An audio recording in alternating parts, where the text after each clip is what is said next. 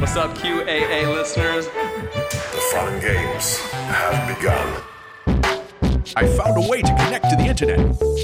I'm sorry, boy. Welcome, listener, to chapter 223 of the QAnon Anonymous podcast. the 15 Minute Cities episode. As always, we are your hosts, Jake Rockatansky. Annie Kelly. Julian Fields. and Travis View. Hello there, beloved listener. It's Annie Kelly speaking. I've come on the podcast today to talk to you about a new conspiracy theory surrounding something called 15 minute cities. It's a topic that's been bubbling around the British conspiracy sphere for a while now, finally culminating in a protest in the city of Oxford, England, that attracted thousands of people from all over the country. Your brave, intrepid, and amiable UK correspondent was one of them. You may remember a previous episode from October last year where I attended a march in London organised by what was left of the anti lockdown movement in this country, rebranded as the Freedom Movement in opposition to the nebulous, many tentacled Great Reset and the nefarious World Economic Forum. What I found was that compared to the thousands of supporters they attracted at the height of lockdown, it was a pretty small crowd of die-hard believers left. I concluded that without that immediate galvanising force of COVID public health policy, the movement was trying but struggling to keep up the momentum. It seems that, strangely, it's found that impetus again with a collection of local traffic and urban planning schemes. When I uh, when I worked in a restaurant, they had you had breaks, right? You had a break schedule, and you had a, your lunch, which everybody took. But if you smoked cigarettes, you would get a fifteen that you could split up into three fives. Now this was an extra break that only smokers got. And so, what did I do as like a nineteen year old uh, guy who wanted to wait tables for fifteen minutes less? I started smoking. And so the connection here is the 15 minutes. That exact same thing happened to me, Jake, as well. I started smoking probably around exactly the same age because it was a way to get breaks when I worked at a restaurant. Yeah. Yeah. They, were like, "Oh, you don't poison yourself. You have to work for 15 minutes more than than the people that do." But you could have done the Bill Clinton. Just don't inhale. Just pretend. Take your break. Oh, I no, no, no. You were If getting. I was going to do it, you were gonna, if you were gonna pay for the if cigarettes, I it's was fucking going to do it, expensive. I was going to fucking do it. Well, and then here All right, we are. let's stop talking about smoking because I've given it up for Lent and Yes, okay. I've given it up for Lent. and it's really hard. All smoking. We're that's- really proud that's- of you. That's vaporizers as well. yep, all of Don't it. Oof. don't don't remind her of other things.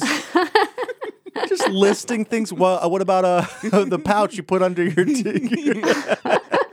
yeah.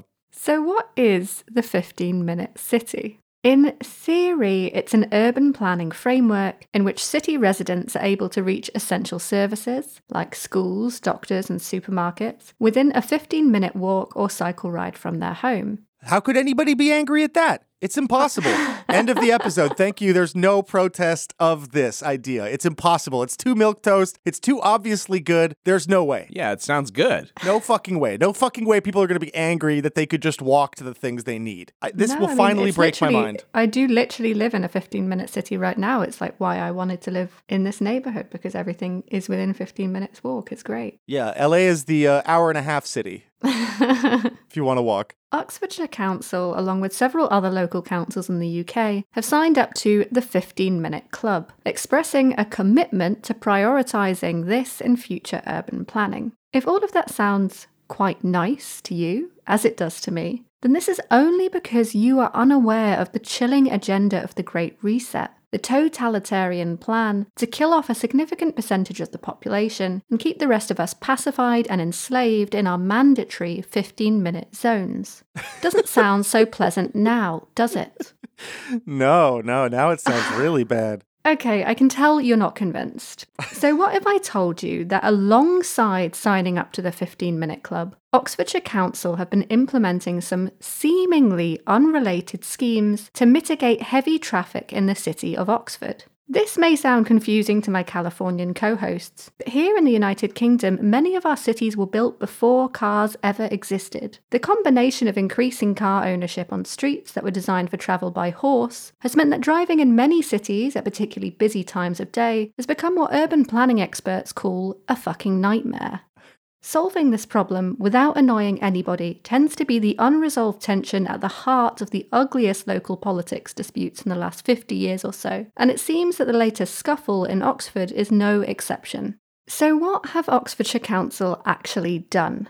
Well, they've approved a trial scheme starting sometime next year to implement traffic filters on six main roads. These filters would restrict access to drivers during daytime hours, freeing up space for the more congestion efficient buses, cyclists, and pedestrians. Drivers who feel the need to continue using the select roads during daytime hours can still do so, but will need to apply for a permit to avoid a fine. The permit allows a motorist to drive through the traffic filters for up to 100 days each year. So basically, we are at the stage where we all have defiant oppositional disorder. This is just if you tell me to do anything at all, anything at all, pick up my dog shit, just fuck you. Fuck you. This is clearly part of a nefarious agenda. That's good. I mean, this is not just like the final throes here. We're not entering a total psychedelic fucking unreality here. Yeah, I mean, because local politics is always, people have always got angry about like where they're allowed to drive and putting in bus lanes and stuff like that. But it just feels like now, in today's kind of political landscape, it's not just like, I'm really angry that you've put this bus lane in. It's like, you are trying to kill and enslave me by putting in this bus lane.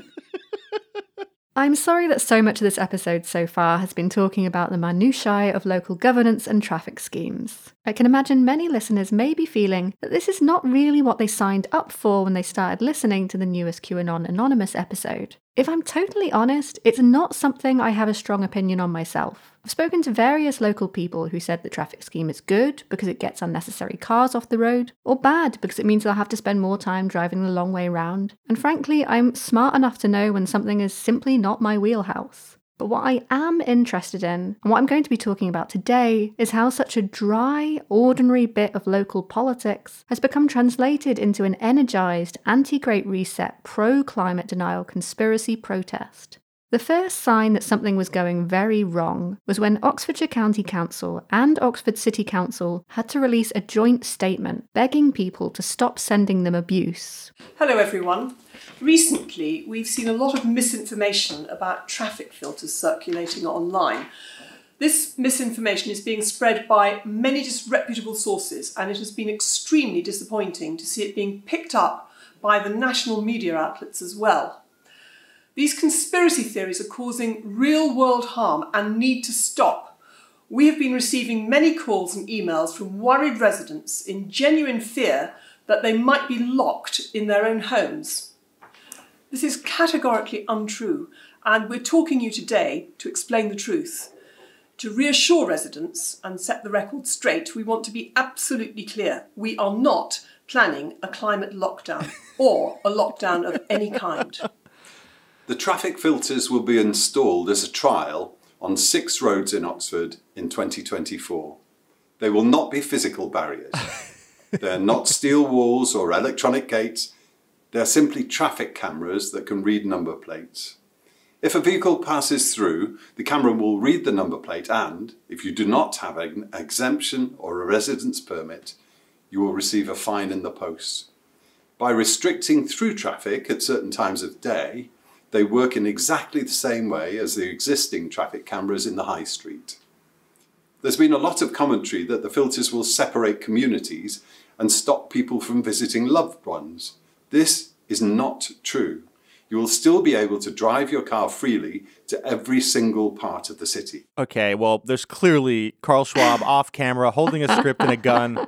These poor these poor council members are are, you know, under duress. Uh, they're being held in a nondescript beige room. They look really tired and they have to talk about this. I mean, even they aren't enthusiastic about this. It's un- it's unfucking believable. This is this is so excellent. I know, bless them. It is kind of quaint that they feel that this sort of earnest, direct plea to stop spreading conspiracy theories and uh, attempt to set the record straight will have any impact. I mean, I feel like I feel like I feel like a lot of like local officials, at least in the United States, have just like given up. You know, they'll just they'll just plod along, and if they think that um, you know their work is part of a nefarious globalist plot, then yeah, they can't help that.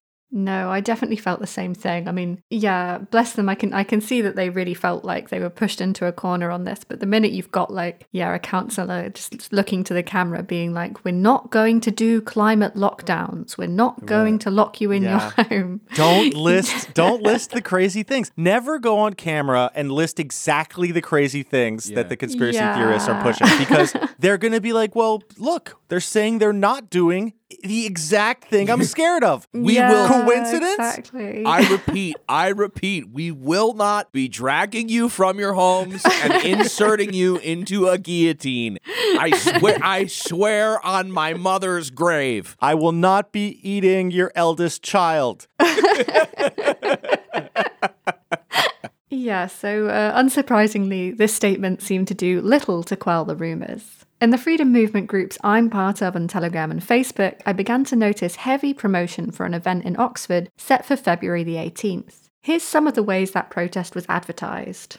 Councils in England signed up to implement 15 minute zoning restrictions. If this is allowed to become fully enforced in Oxford, the test site, it will be like dominoes falling into line for the other areas slated for what are effectively climate lockdowns. It's vital that we make our voices heard in loud opposition to this Hunger Games society insanity.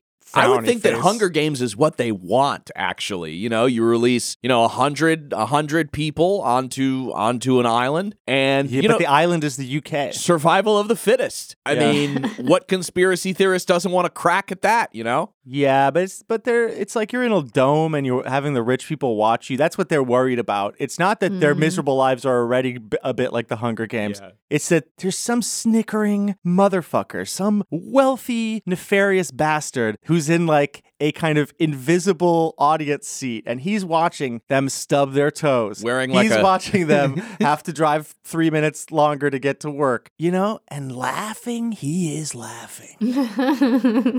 The post then says, Stop Oxford, no 15 minute cities, hashtag our community, our choice, hashtag no dystopian districts, hashtag no LTNs. They want people to come by around 1 p.m. to Broad Street, stand with Oxford, UK to resist 15 minute cities. It could be your town or city next. Somewhere there's got to be like one or two conspiracy theorists with like a sick mother or sick kid at home, and they go, "Oh man, you know, 15 minutes to the hospital. That's that sounds pretty good. Sounds- that I could I could potentially benefit for that." And then they're like, "N- n- "No, it's a climate lockdown. Well, actually, if your kid has like asthma attack or something and uh, you're trying to put him in your car and your car's like, I'm sorry, today is a today is a filter day. And then you have to walk 15 minutes with your kid in your arms.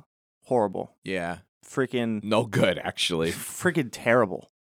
Discussion of the concept wasn't simply confined to these underground digital spaces, though. Several conservative commentators and politicians got in on the action too. Although careful to avoid the wildest parts of what's been claimed about 15 minute cities, relying on more respectable arguments like threats to local businesses, Mark Dolan of GB News was also keen to stress the risk they pose to individual liberty. Nick Fletcher, a Conservative MP, went one further, calling them an international socialist concept. Mm-hmm. What can you do in 15 minutes? Empty the washing machine and hang up your fresh laundry? Read a couple of chapters of your favourite book? Watch half an episode of How I Met Your Mother? Well, creepy local authority bureaucrats would like to see your entire existence boiled down to the duration of a quarter of an hour with the arrival of so called 15 minute cities.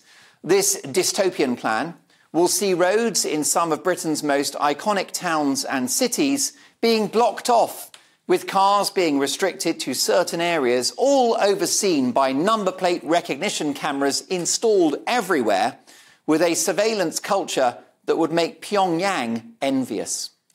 In some places, your car would have an allowance to drive on certain streets for a fixed number of days in the year. Some roads out of bounds to all. Many consider this idea laudable. 15 minute cities make everything walkable. You can go by foot to grab a coffee, do your grocery shopping, have a pint. And if you don't fancy walking, everything you need is just a five minute bicycle ride away. Lovely. Fans of this scheme say it will deal with traffic and congestion and make life easier, more convenient, and sustainable for locals. Except that, as the MP Nick Fletcher, who's raised a question about this in Parliament, points out, these low traffic neighbourhoods are having an impact on small businesses given the lack of passing trade they now receive. Take a listen. Will the leader please set aside some time in this House for a debate on the international socialist concept of so-called 15-minute cities and 20-minute neighbourhoods? Ultra-low emission zones in their present form do untold economic damage to any city. However, the second step after these zones will take away personal freedoms as well. Sheffield is already on this journey and I do not want Doncaster, which is also a Labour-run socialist council, to do the same. Low emission zones cost the taxpayer money, simple as. However, 15 minute cities will cost us our personal freedom, and that cannot be right. Now, as you guys might remember me talking about on this podcast before, it's always been my instinct that the UK anti lockdown movement had morphed into something more like general climate denial via conspiracy theories like the Great Reset. And it looked to me like that might be exactly what was brewing here. But it's difficult to tell via vague telegram messages that are obviously designed to be as eye catching and dramatic as possible exactly what participants in the movement itself think. So I decided to head down to Oxford myself to try and talk to some protesters. Oxford, for those of you who've never been, is a really beautiful city. The city centre is built around the colleges that make up Oxford University, established around 1096, and so is crammed full of ornate old buildings and medieval churches, connecting by winding cobbled streets. I spent the morning before the protest wandering around with no real destination in mind, just marvelling at the romance of it all. And then, as the time ticked down for the protest to begin, I headed to Broad Street, a wide pedestrianised area that felt more like a public square, sat directly in front of the magnificent Trinity College. Things were already in full swing when I arrived. I'd guess a little under 500 people already. As with every protest I've attended that's been organised by the freedom movement, it was very much a jovial, partyish vibe, with several people playing music through loudspeakers and joyful reunions occurring everywhere as people recognised each other from previous events. One of the first things I was confronted with was a man dressed up as what I can only describe as a cross between a Satanist, a Soviet soldier, and the executive chairman of the World Economic Forum, Klaus Schwab. The costume was not half assed either. He wore a black trench coat with sewn in patches of various esoteric or Satanist symbols, black leather gloves, and a full face helmet with a laminated picture of Mr. Schwab's face on it. He carried a sign that read Oxford 2024, 15 minute city where East Berlin meets the Hunger Games. Oxford 2030, you'll own nothing and be happy. In between the two predictions was a picture of Schwab and, strangely enough, Greta Thunberg, dressed in Soviet era East German police uniform. Hmm. I actually double checked with my husband, who, like all husbands, loves being asked to identify historical military uniform, and he said it was specifically the uniform of the border guards who prevented people escaping over the wall. Like I said, this guy really put the effort in. Yeah, I mean, if you're at home sewing satanic patches onto your custom coat, I mean, yeah, you you Yeah. you're going to a high-end Halloween event. The imposter came with his own mic and loudspeaker and began performing little villain monologues for other protesters in a comedy German accent. Oh no, he's doing the funny walks. No, we should have never shown them Monty Python. When the fourth industrial revolution emerges, you useless eaters shall be my serfs. You shall bow to me as your master. Love a keep going. Klaus Schwab, hello. Yeah, who is this? How are you? Oh, very good. What's that here? Oh, what's this? From the Yeah. F, are you? Pardon? We don't need you around here. We don't need your F. You need the World Economic Freak Show to tell you how to think, how to eat, and where you can travel, and also when you can shit.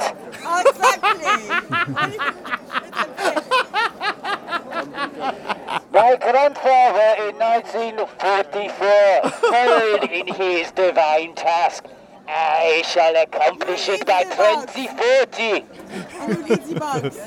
You shall eat nothing. Dogs will be a luxury for you useless eaters. By 2040, you will no longer be able to have a little wank.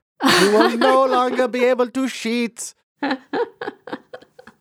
It's interesting how, you know, uh, I guess wariness or skepticism or even hostility towards administrators who make decisions that affect the rest of us has sort of transformed into a hatred of any planning for the future at all. If someone Yeah. in a position of power says they have plans for the future, then uh, that means that they're actually trying to enslave you.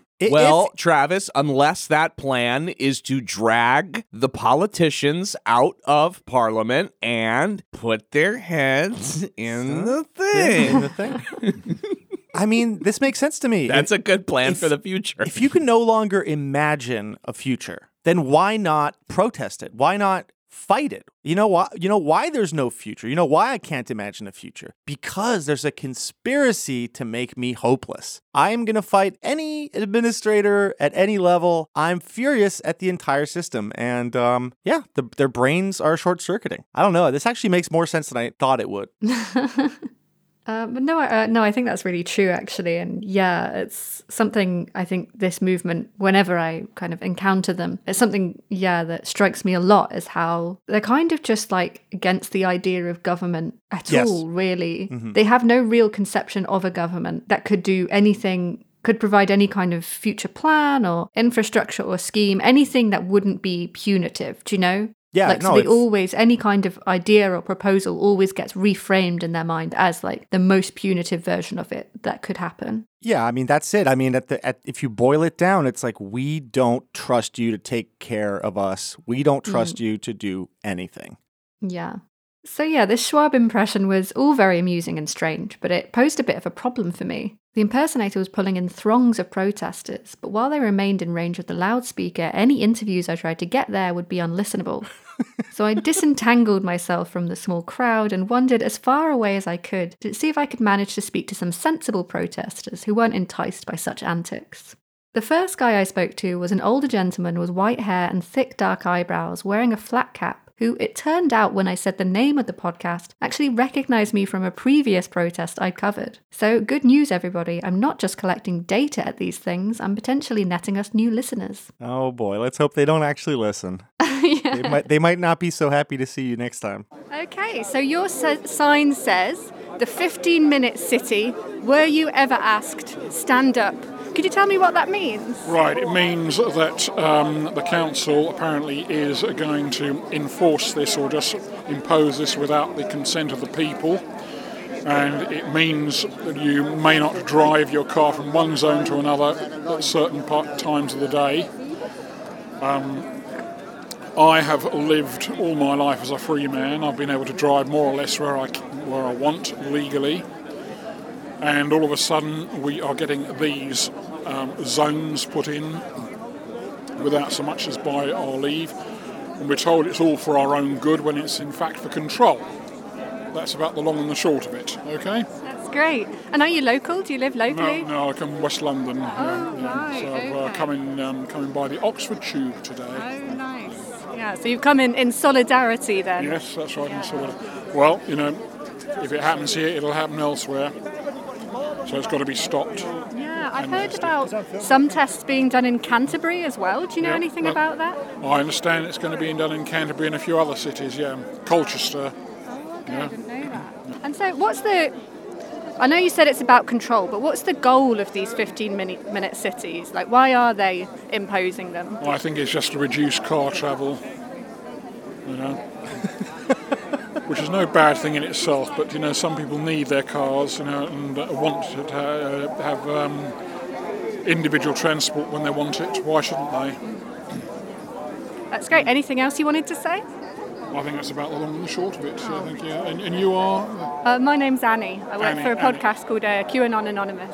QAnon. Oh yeah. Yeah, yeah. Have I spoken to you before? I think I might have done it. Maybe at Speaker's Corner. Yeah, you might have done actually. That's funny. Yeah.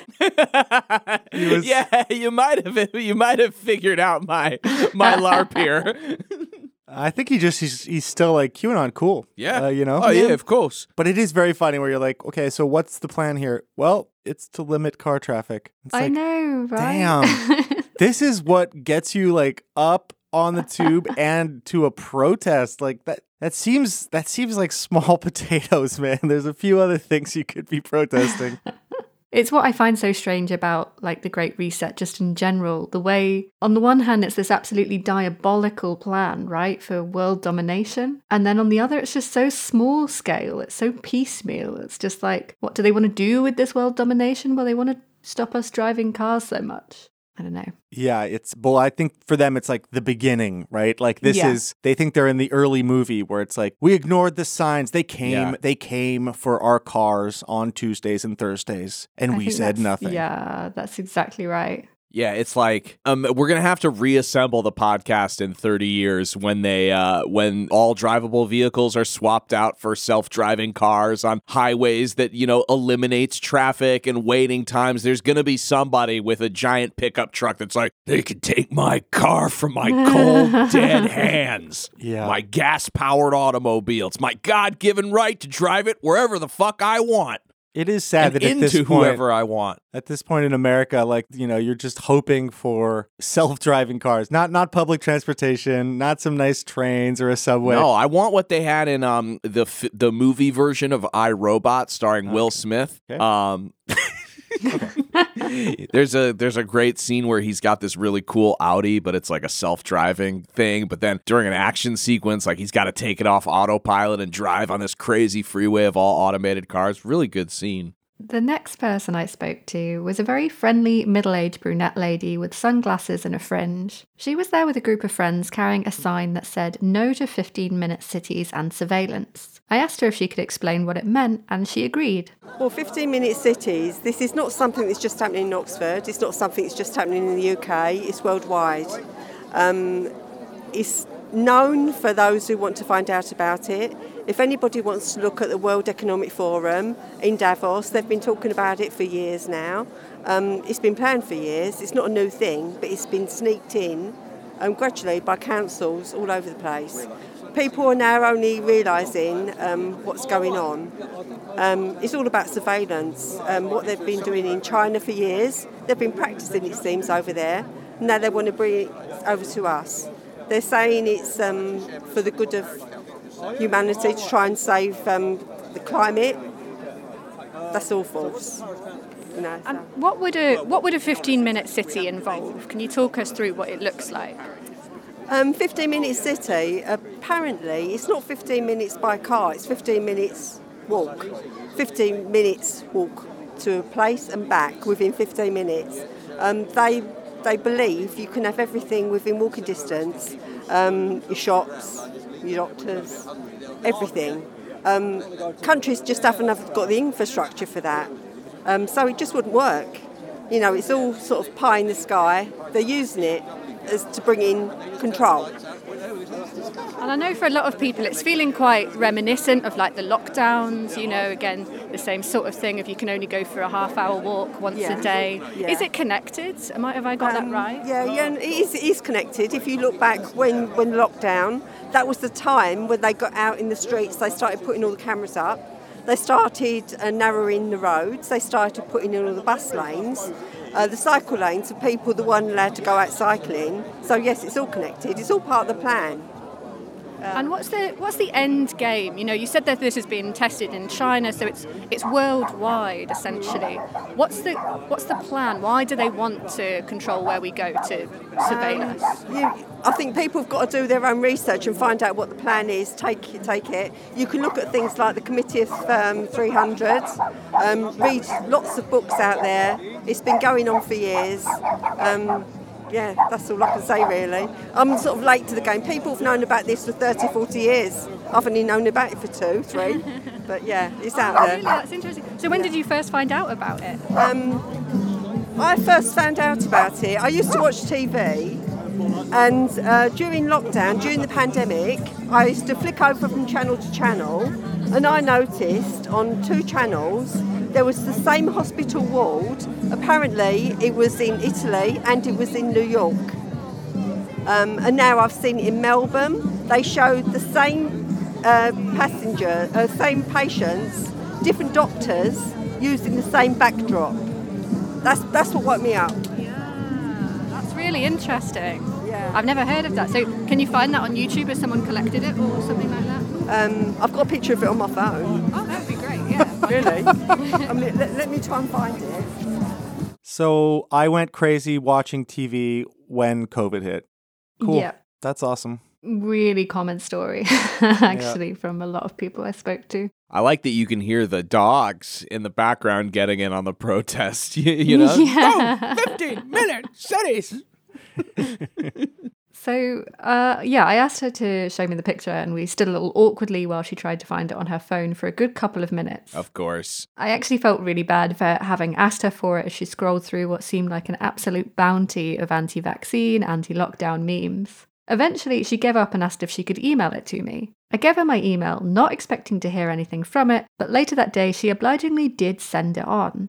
Here it is so my fellow podcasters can analyze it. So it's a stuck together photo of different, I guess, uh, TV channels. Mm. CBS on NYC March 25th, and Sky News reporting on Italy March 22nd. So the claim here is that they're using the same prop room to show two different, I guess, you know, they're supposed to be two different cities. And they, they used it again. 7 News Melbourne reporting on Victorian hospitals July 18th. And then it says, it's all a show. Yeah, I kind of wonder if they may just be getting confused about like the concept of stock footage. Yeah. Do you know? Yeah, yeah, yeah. They're showing like stock footage while they report because you often don't have on the ground uh, images. So you're just gonna Yeah. show like a hospital ward or whatever, and uh, and people are like, yeah, it's they're they're baking they're baking the wards, they're baking the the TV, they're finding Yeah. meaning. It's really funny. I'm I'm in a bit of stock footage. Sometimes some footage of me as a baby getting fed in my high chair will show up on Channel 4 News when they want to like do a story about babies or children or something like what? that. Wait, What? wait, wait, wait, wait. Y- Why? Yeah. Why? How? What happened? How did you're, you're a little nas- You're the national baby. Everyone's like national "The baby. baby, There's the baby.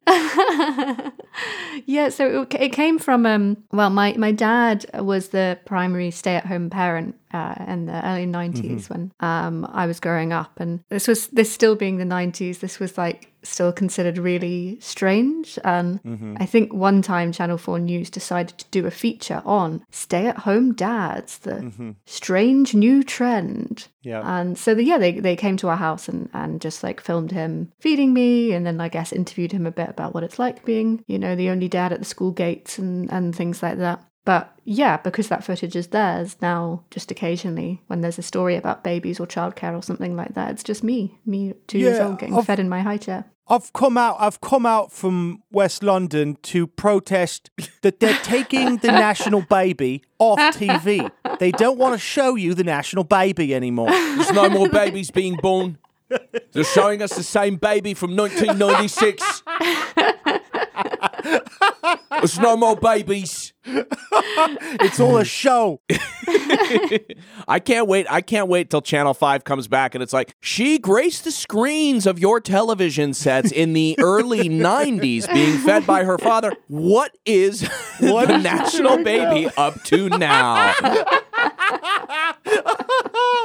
uh, well, I do a podcast uh, called QAnon Anonymous. the national baby has become an extremist. the, the national baby has been arrested.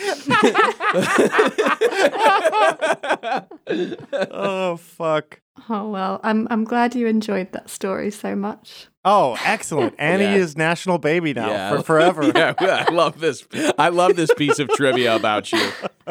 Anyway, so just as I was about to walk away from that same lady, she started commenting to me on something else that had woken her up, which was politicians repeating the slogan, Build Back Better. I wasn't recording at this point, so I quickly switched the mic on and asked her to repeat it for me. So, sorry, would you just want to repeat that for me? Yeah. The other thing what actually woke me up to what was going on was everybody was saying Build Back Better. There was Boris Johnson saying it, and then there was um, Joe Biden was saying it. At the time, he wasn't a president.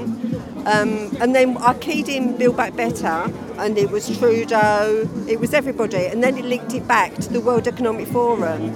And that's how I came to do that. I bought Klaus Schwab's book, it's all in there, and that's, that's how I pieced it all together. That's really interesting. So, what does he what does he say in his book?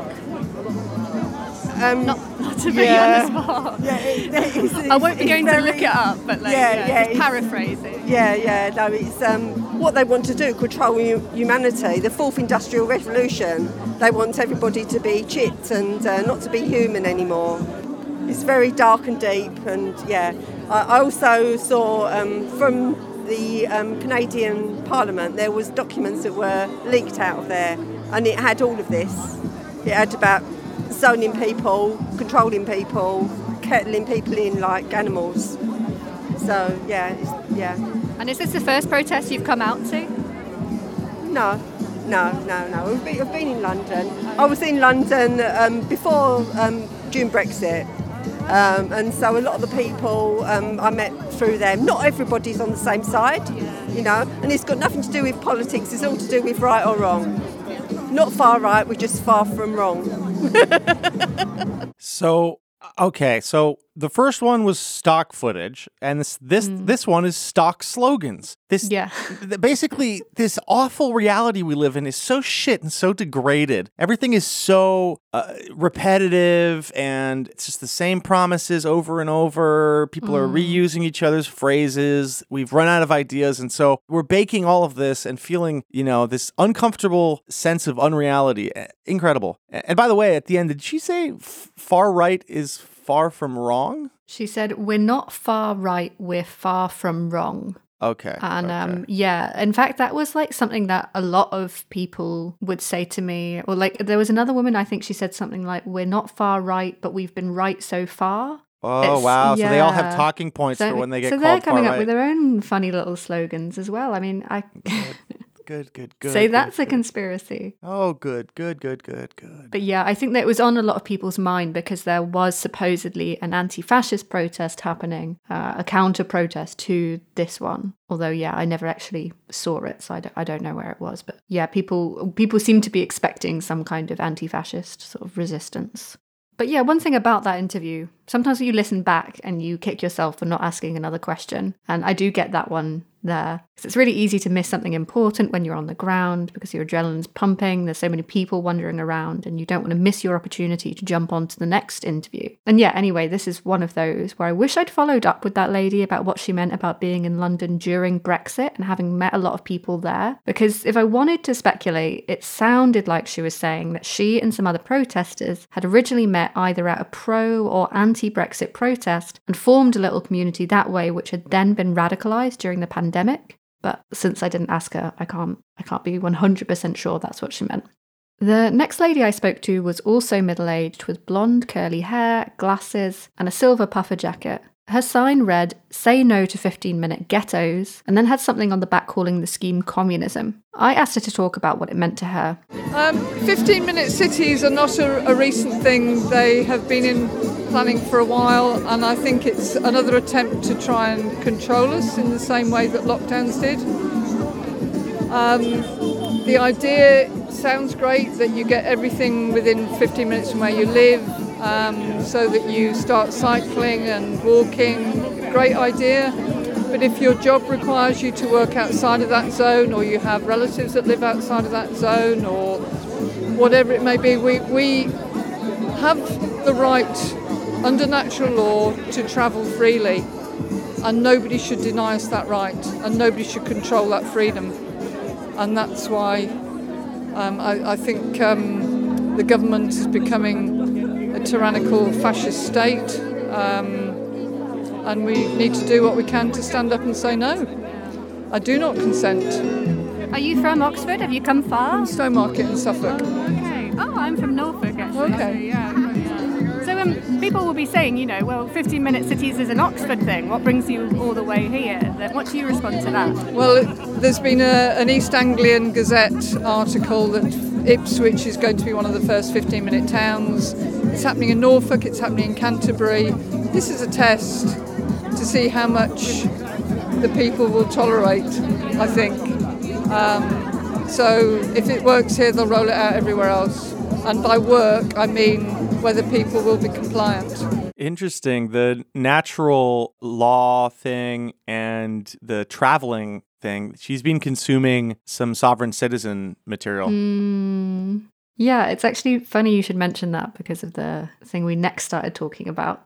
So, as you can hear, the music was getting really loud. So, I asked if she wouldn't mind moving back for us to continue our conversation. That was awesome. Awesome, by the way. That beat coming in made, made that made that interview uh, uh, uh, verging on art. It always happens to me. Every time I just start an interview, someone just starts blaring it out. Yeah, just like fun, like EDM tunes. I mean, part of me wonders, like, are they really upset by this, or do they just want an excuse to like pour out into the streets, like listen to some music and shout because like that's the only thing that feels good, and it actually doesn't matter like what the topic is, as long as long as it feels in some way like you know some kind of government oppression that you can you know push back against. Like it doesn't matter. Like they just want to get outside, you know, just dance to some tunes, uh, answer a couple questions, make some signs. I mean, feels good. Feels good to have a community. Feels good to be connected to you know people in your town. You know, yeah, and it's so far everyone's been traveling from outside of town. So. Yeah.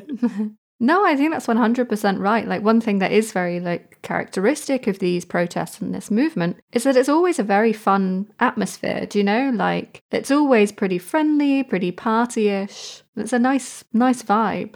Yeah, so the next thing I wanted to ask her about was the Great Reset, and she actually made what I thought was a pretty decent point about climate change and how many of the initiatives set up to combat the problem were more about greenwashing some pretty problematic industries. She used electric cars as an example. Then she moved on to another bugbear of the freedom movement, the cashless society. And I was seeing lots of signs referencing like Klaus Schwab, the Great Reset. Are 15 Minute Cities part of the Great Reset? Are they part of the Yes, training? I, I think it's all connected. Um, so Klaus Schwab said that COVID-19 was a perfect opportunity to bring in the Great Reset. And um, 15 Minute Cities have just appeared from nowhere, but it, it's not a new. If you if you look, there, there's reference to it going back um, a good number of years ago, but it's suddenly become um, the the new thing because of climate change. And I, th- I think um, bringing in a climate emergency is another. If you if you invoke an emergency, it gives you powers to control people that you wouldn't normally have. And I think um, a lot of the supposed climate initiatives aren't green; they're just greenwashing. They're creating um, a, a, a new industry for businesses um, in environmental aspects but but it's not really green at all. Um, and, I, and I think we're we're still being encouraged to buy things, just green things. And actually, the, the, the solution is to consume less. You know, have your phone for five years, not one year. Um, make make um, goods that are repairable by the person that lives in the home, not having to throw it away. We, we live in a throwaway society. Trying to like spend your way out of climate change, essentially. Um, the, the, thing is, it, it, it's the same people behind the same industries.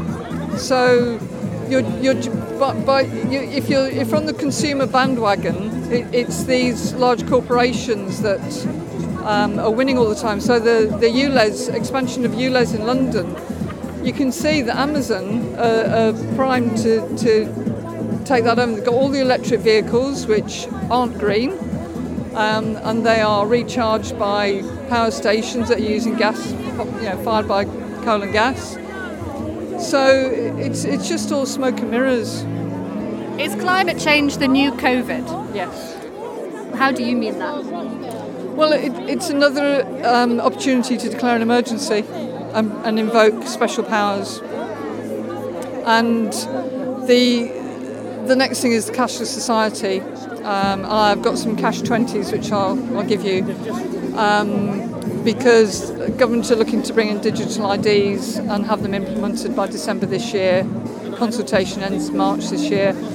And once they've done that, there's no barrier to them um, getting rid of cash. They're already employing, uh, putting adverts out for people doing the CDBCs. So No, that's really helpful. Thank you. One more question, I'll let you go. This has been great. Um, where did you learn about this? Oh, I guess rephrased. If someone wanted to learn about this, where should they go? I read a book eight years ago called The Falsification of History by John Hamer, and that was my wake up call, realizing that all the apparently random events occurring in the world were actually all connected. um, you know, going back to 9/11, etc. Um, that was just one more way to um, increase surveillance to make people feel safer, and they were quite happy to accept a reduction in their freedom to because they felt safer. And it's the same with COVID. Um, they accepted being locked in their houses because they felt safer. And so it goes on. So I'd never heard of that book that she mentioned before, The Falsification of History by John Hamer, but as a diligent researcher, I promptly ordered a copy. Unfortunately, it still hasn't arrived by the time of writing this episode, so here's what the blurb says. The book relates the current insidious plight facing the human race as a direct result of a grand deception that has been imposed upon it for tens of thousands of years, if not longer. This has been perpetrated by the systematic, ongoing falsification of history in much the same way as perpetrated by the powers that be in the suspiciously prophetic novel 1984 by George Orwell. We have all been deceived on a monumental scale by a tiny clique of people who, by their own birthright and bloodlines, absolutely believe that they have the divine right to rule over us by whatever method best suits their purpose. In order to achieve this, they have lied, deceived, murdered, and even committed genocide down the millennia in an attempt to bring their ultimate goal to fruition. Find out about the use of drugs, vaccinations, microchipping, mind control, transhumanism, and 24 7 distractions such as nonstop sports, entertainments, and the invasive celebrity culture that attempts to pervade our whole lives.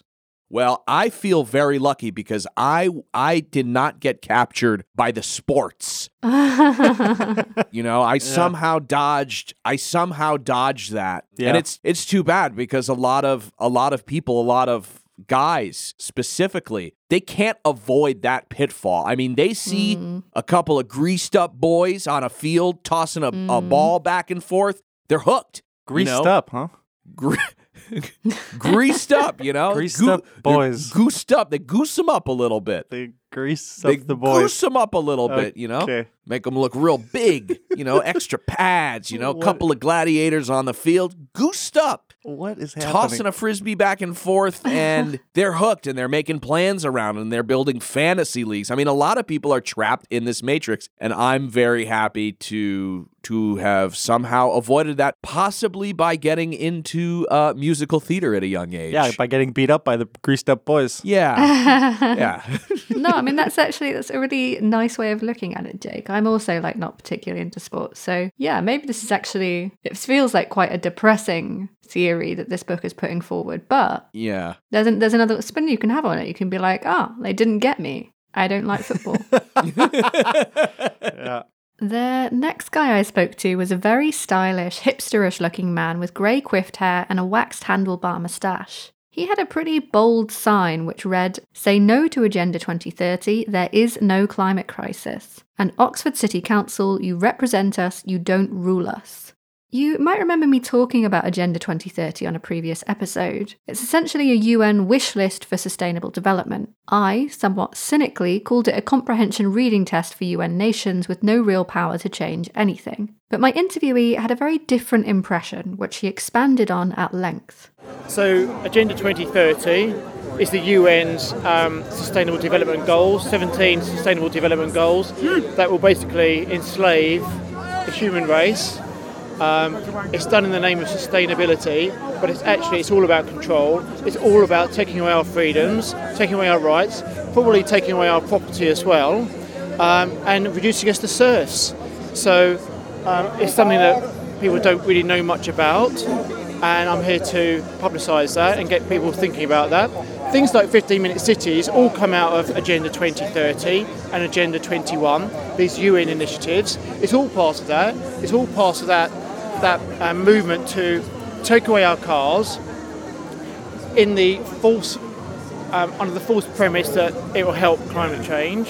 It won't. It'll have no impact on climate change. It's just an excuse. The climate change thing is just an excuse to remove our freedoms, impose control, impose digital IDs, impose all the framework of, of restrictions that they're aiming at. Central bank digital currencies, social credit scores, this, this whole apparatus that they've got lined up, coming down the coming down the pipeline, um, and we, we need to push back while we still can. So that's the Agenda 2030 bit. The, there is no there is no climate crisis bit. Is the fact that there is no climate crisis. It's a completely artificial um, construct that they're using as an excuse. Climate changes. I appreciate climate changes. I don't deny climate changes, but I'm saying it's not a crisis. There's no evidence that there's a crisis. All of the climate models have proven to be hopelessly inaccurate. They are not predictors of the future, and they can't even recreate past climate conditions using their models, which is just prima facie evidence that the, the models are useless, not to be taken seriously, and we shouldn't take climate um, zealots um, seriously either. So it's a bit controversial, but that's the point of saying that. And you represent us, you don't rule us. It's the whole thing that Oxford City Council are pushing through with this 15 minute city concept when they're, they're um, all of the um, community outreach that they've performed so far has returned results that 90% of the people of Oxford are vehemently against this idea, and yet they're going to push ahead with it anyway. So it's totally anti democratic. It's, it's, it's totally indicative of the fact that Oxford City Council don't believe that they, or don't feel that they represent the electorate who put them in their positions. They answer to other powers, and those other powers are the UN, the World Economic Forum, these, these supranational, undemocratic organisations that seem to, we've, we've come to realise are, are all around us, all around us, dict- dictating policies. This is a complete um, top-down um, movement to, to restrict us and control us. Um, it's all coming from the elites, it's all coming from the power structures, it's all coming from unelected people who are like Bill Gates and Klaus Schwab, who are have a vision for complete human control in the name of other things that they think they can use as a as a tool. And that's what my sign's about. One question that had been coming to my mind constantly while I chatted with people was that they were all very clear that they were standing against the Great Reset, a plot set in motion by international elites for world domination. It felt kind of weird then that we were at a protest that was so decidedly local, saying no to one very specific traffic scheme in one small part of the country. I decided to ask, as gently as possible, why he thought this might be. Why do you think it's happening in Oxford?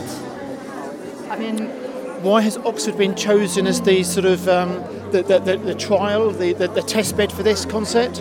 Um, I don't know. I could hazard a guess. I could hazard a guess that it's a it's a liberal city that people will be very um, pro the the idea of it. That they'll think it's a good initiative.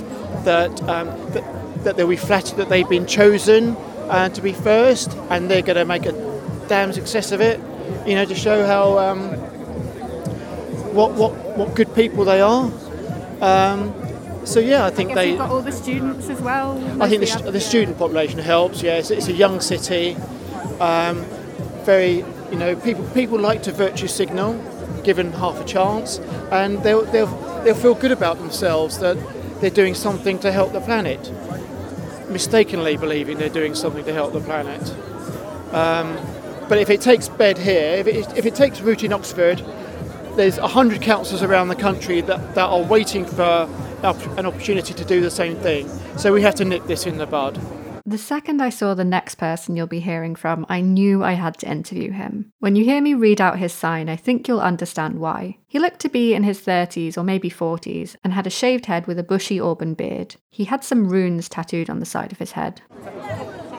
So usually I start by reading out your sign, but that is a lot of words. Yeah. So I'm going to try and summarize and say uh, it's photos of various politicians. We've got Trudeau, Biden, Macron, Bill Gates, Fauci, Sadiq Khan. And it all says wanted for crimes against humanity. You've also got something at the top that says stop the adrenochrome harvesting of our children. Um, do you want to tell me what that means? I think it's, it's, it's, a, it's a subject that's pretty in depth for many people to understand. And um, just of late they had a march in London outside Buckingham Palace about the child trafficking situation, and I think uh, out of everything, the agenda of 2030 and the Great Reset, the main thing that concerns me out of all of it is the, the, the over sexualisation of children, the subject of children, and I've got two young children myself, and um, it frightens me that a lot of these cases are coming out now where these children have been abused by many of these top elites and um, political figures, and they're still running the course with this agenda, trying to push on these smart cities and, and digital currency, and the vax harms they've done to, to the innocent peoples of the, this country and around the world. And it concerns me that these guys are still walking freely and roaming the streets and still speaking on behalf of us and, and allowing themselves to become um, maybe much more powerful than we are, you know, and, and, and, and accepting and hoping that we accept the agenda they're pushing out. And I think they need to go away for a very long time, especially for the harms against children. And I know gener- adrenochrome is a, a really tough subject, and for many people, they'll turn a blind eye and they'll ignore it. But young children have been pushed into these positions in, in, with these political figures, and they've seen some real sickening and harrowing things. And it, and it does take a lot to go down to a rabbit hole and delve deep and see these true crimes, and they go deeper than what we're standing here for today. But it is part of the agenda, and we need to allow these these high-profile figures to be pulled out onto the limelight and, and, and really look at the true crimes against children. You know, mainly for me. Yeah. There's so much there, isn't there? And it can feel like even just learning about one kind of part of Agenda 2030 or something like that could take years. Years, yeah, Yeah. absolutely does take years. So you know, like, what's the? How does it all fit together? What's the like master plan, if there is one? I think if, if, if there's a master plan, and, and, it, and it feels really sad that, you know, in our day and age of 21st century, where you've got kind, compassionate, loving, caring souls that are only standing here because they believe they want a better future for themselves, their children, their grandchildren. The agenda is, is that they want to take full control of our lives away from us. It's not about money anymore. They're, they're rich people, they don't need the money. They've, it's gone past money aspect, it's control over humanity. And they get a kick out of the feeling that, the, that we're below, below their feet almost. You know, we're mere peasants, as Boris Johnson once said. We were peasants. We're bottom feeders, and and I believe everyone has a right uh, uh, to a free. Um, Free life and, and, and a, and a um, peaceful life as well. And if we don't stop it now, my children will suffer um, the consequences that our ancestors did 100 years ago. This has happened over and over again throughout history, and they're pushing the same agendas, the same push with medical procedures and mandates and restrictions on the people of this country and around the world. And they believe that we're folding and we're going to cripple under pressure. And I'm not going to do that. I have to go out of this world knowing that I've done everything for my two children um, so that they'll have a better future. And, and hopefully one day they'll understand that. They want us to be able to walk within 15 minutes to the adrenochrome farms. they want an adrenochrome farm near every home. Now, up to this point, almost everyone I'd spoken to, when asked what it was that had woken them up to the nefarious plans of the Great Reset, had given a somewhat similar answer. Something like, I didn't like lockdowns, and then I started looking into why they were actually wrong, then I found out that COVID was never real at all, and now I'm realising the same about climate change too. This guy, though, had a very different answer, saying it all began for him with the grandfather of British conspiracy culture, David Icke. How did you first learn about this? I think this has been a, a long, long process for me. A, a great guy that I've known for many years did David Icke seminars 25 years ago, and I was one of these people that would laugh um, insistently at him for, for the the speeches that David Icke had made at the time, and he went along and, and mentioned this to guys that I worked on a building site with, you know, and we laughed him off. And it took five years to really delve deep and ask myself why am I not questioning the narrative? Why am I not allowing myself to understand why he's so passionate about the future that is ahead of us? So I took my time out and I looked into the Agenda 2030 probably 15 years ago, and it's something that you can't pull away from. You you start to see the cracks in the system. Um, it's not a government; it's a corporation. You know, it's by rich rich men making lots of money out of the out of the misery and, and demise of the people of this country and, as I say, around the world. And you know, they need to be brought to justice for that because we just want a peaceful life. And unfortunately, nothing is the same as it ever has been. We, we, we need to start standing for what we've got because we're going to lose it very quickly if we don't. And Agenda 2030 is in our lifetime. It's only seven years away. And they're pushing so hard, insistently trying to push so hard against us. And we have won this war. The war is over, and they know that. and they can see the resistance in us and the, and the strength in us in numbers, and they will come become more tyrannical with it. They will push these agendas through strongly, and the smart city is one way of trying to silence us, to shut us down. That's really interesting what you just said. So, you think the reason it's all coming so kind of hard and fast now, lockdowns, you know, COVID, 15 minute cities, is because they understand that people are waking up? Absolutely. I, I think the main push for this, the end to the mandates and the restrictions at the very beginning was because we stood up and we said no, we're not, we're not complying. And had we not, and we'd rolled with it, this would have been over. They would have had what they wanted, and that was full control over us. Yes, the smart cities are being mentioned; they're being pushed through um, as an act in Parliament, and they're trying to push it through on the gov.uk website, so everyone can find this. It's not conspiracy theory; they're pushing it very hard and very strongly.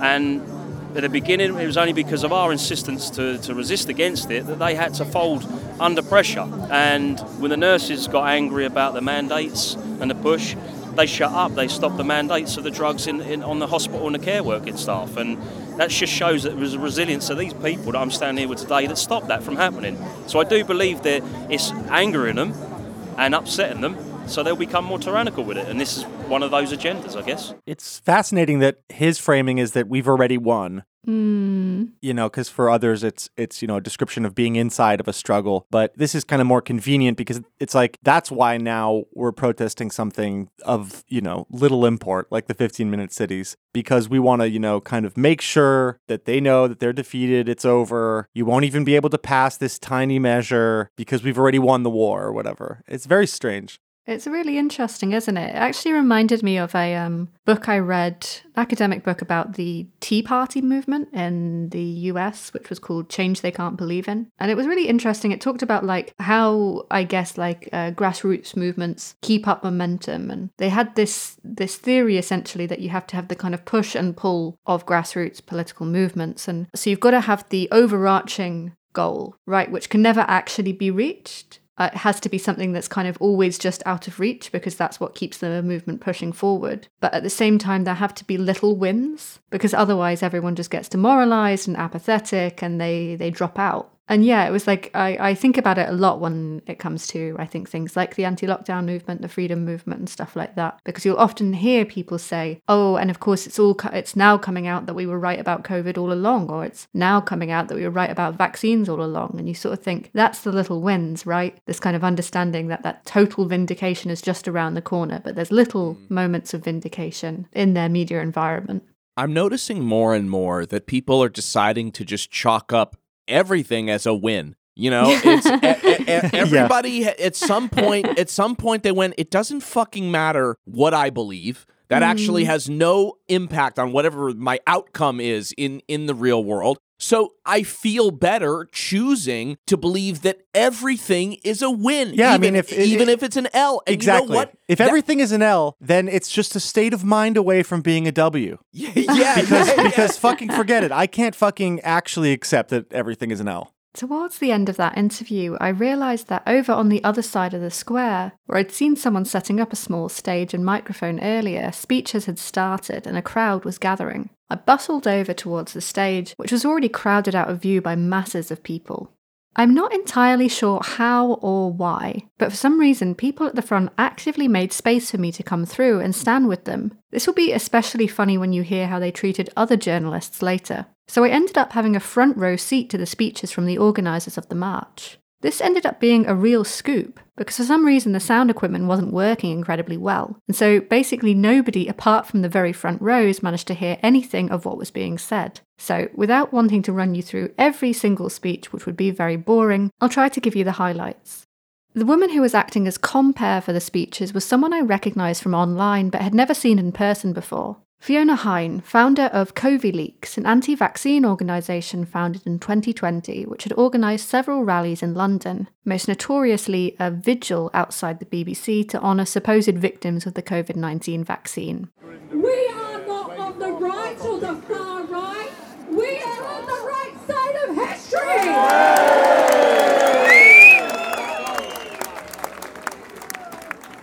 We're on the right side of history, and we are here because we all know it's the right thing to do to stand up together to save our rights that are under attack here in Oxford and all around the country where these 15 minute or 20 minute cities are being announced.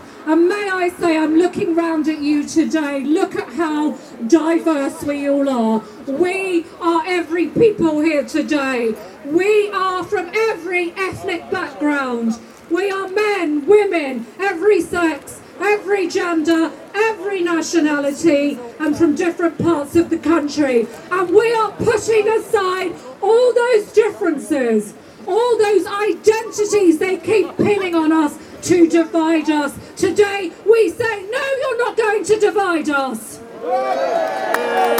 Now, to be fair to Fiona, she wasn't totally wrong. It was a fairly ethnically diverse crowd, although definitely less so than the anti lockdown rallies of 2021. I'd have to say the majority of people stood there were still middle aged white people. One thing I did notice from my privileged vantage point, though, was that there were a couple of people there from the right wing populist Heritage Party stood right at the front, occasionally talking with the organisers. One of them was holding a Heritage Party sign. I assumed that they were going to get up and speak at one point, but they never did, and it turned out that they went to have a separate rally once the march got started. I'd later learned from other media reports that there was a presence from the white nationalist group Patriotic Alternative too, who you might remember me encountering at that Drag Queen Story Hour protest in Norwich.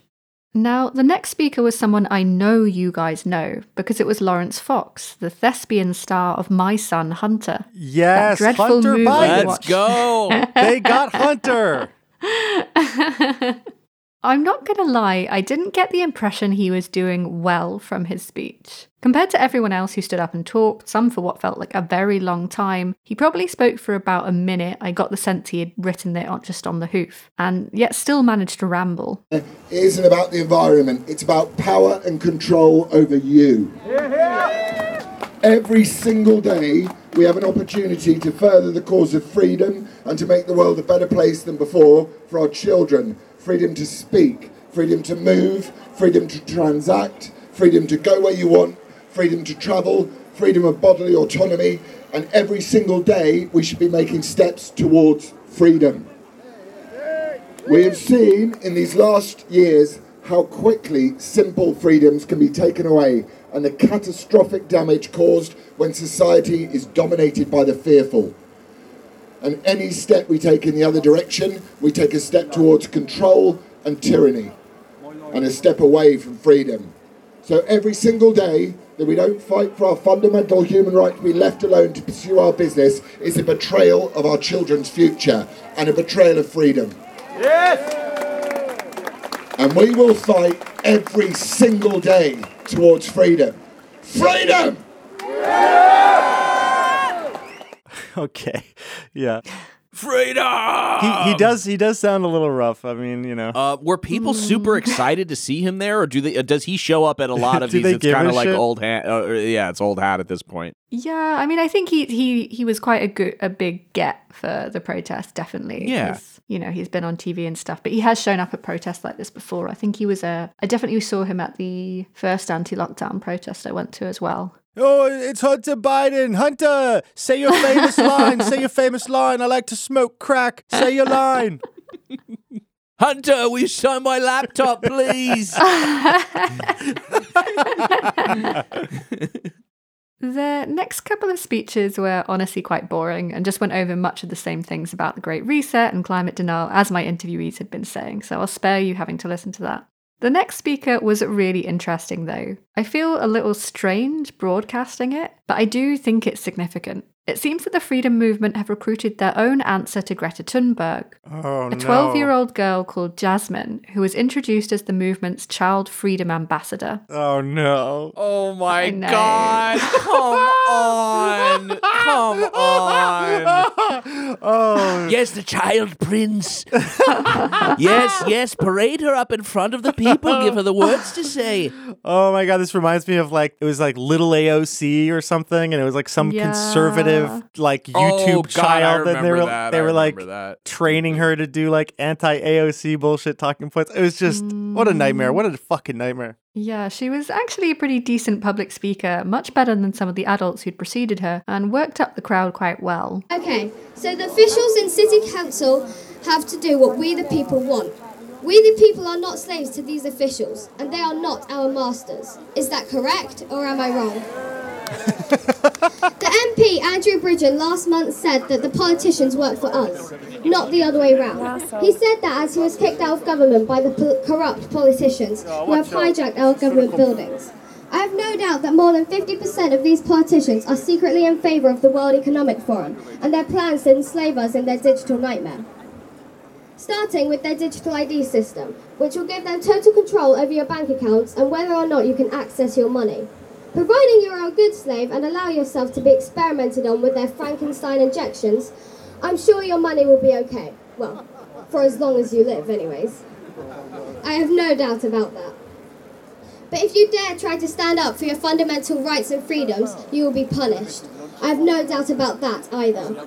And the Oxford City officials are building this prison for themselves. How dumb is that? Okay, I'm gonna have to disagree with you, Annie. She, uh, Jasmine's, uh, she speaks like shit. Uh, she, she's just going through the script. She's, you know, she, there's some call and response built in by the adults who wrote this for her, and she's just, she's just not nailing her her marks there. Harry, Yeah. Harry, No. they're meaning they're meaning to tell us it's only going to be a 15 minute walk to Hogsmeade. No, no, no, no, no, no. We already get a lot of shit from British people, and Annie gets shit for letting us do the British accents, but we can't start doing Harry Potter on top of it.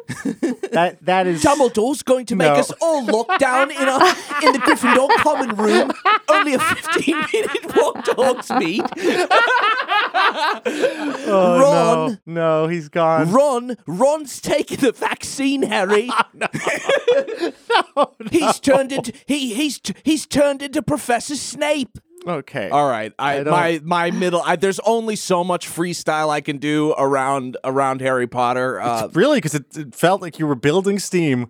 no, no. I was losing losing steam the moment I started, and kept going. Of course. No, I, I do take your point, Julian. I think, yeah, she was better than some of the adults that had just come before, but she was like very confident, I guess, which I Yes. definitely wouldn't have been at 12 years old at her age. Yeah, you were just supporting, you know, girl power. Like, obviously, Yeah. it's nice to see. It's nice to see a young woman up there, you know, in the limelight. Yeah, you were you were getting fed in a high chair on TV. the national baby supports our new twelve-year-old prime minister, Jasmine. That's right. I know what I know what it feels like to be a be a child in the spotlight. oh, the scars of child acting. Oh, they'll last forever. Uh, yeah, at one point she even did a Greta Thunberg impression for the Oh, crowd, no, which no. drove them absolutely wild. As a 12 year old, I am really concerned about my future. And to Klaus Schwab, I say this How dare you!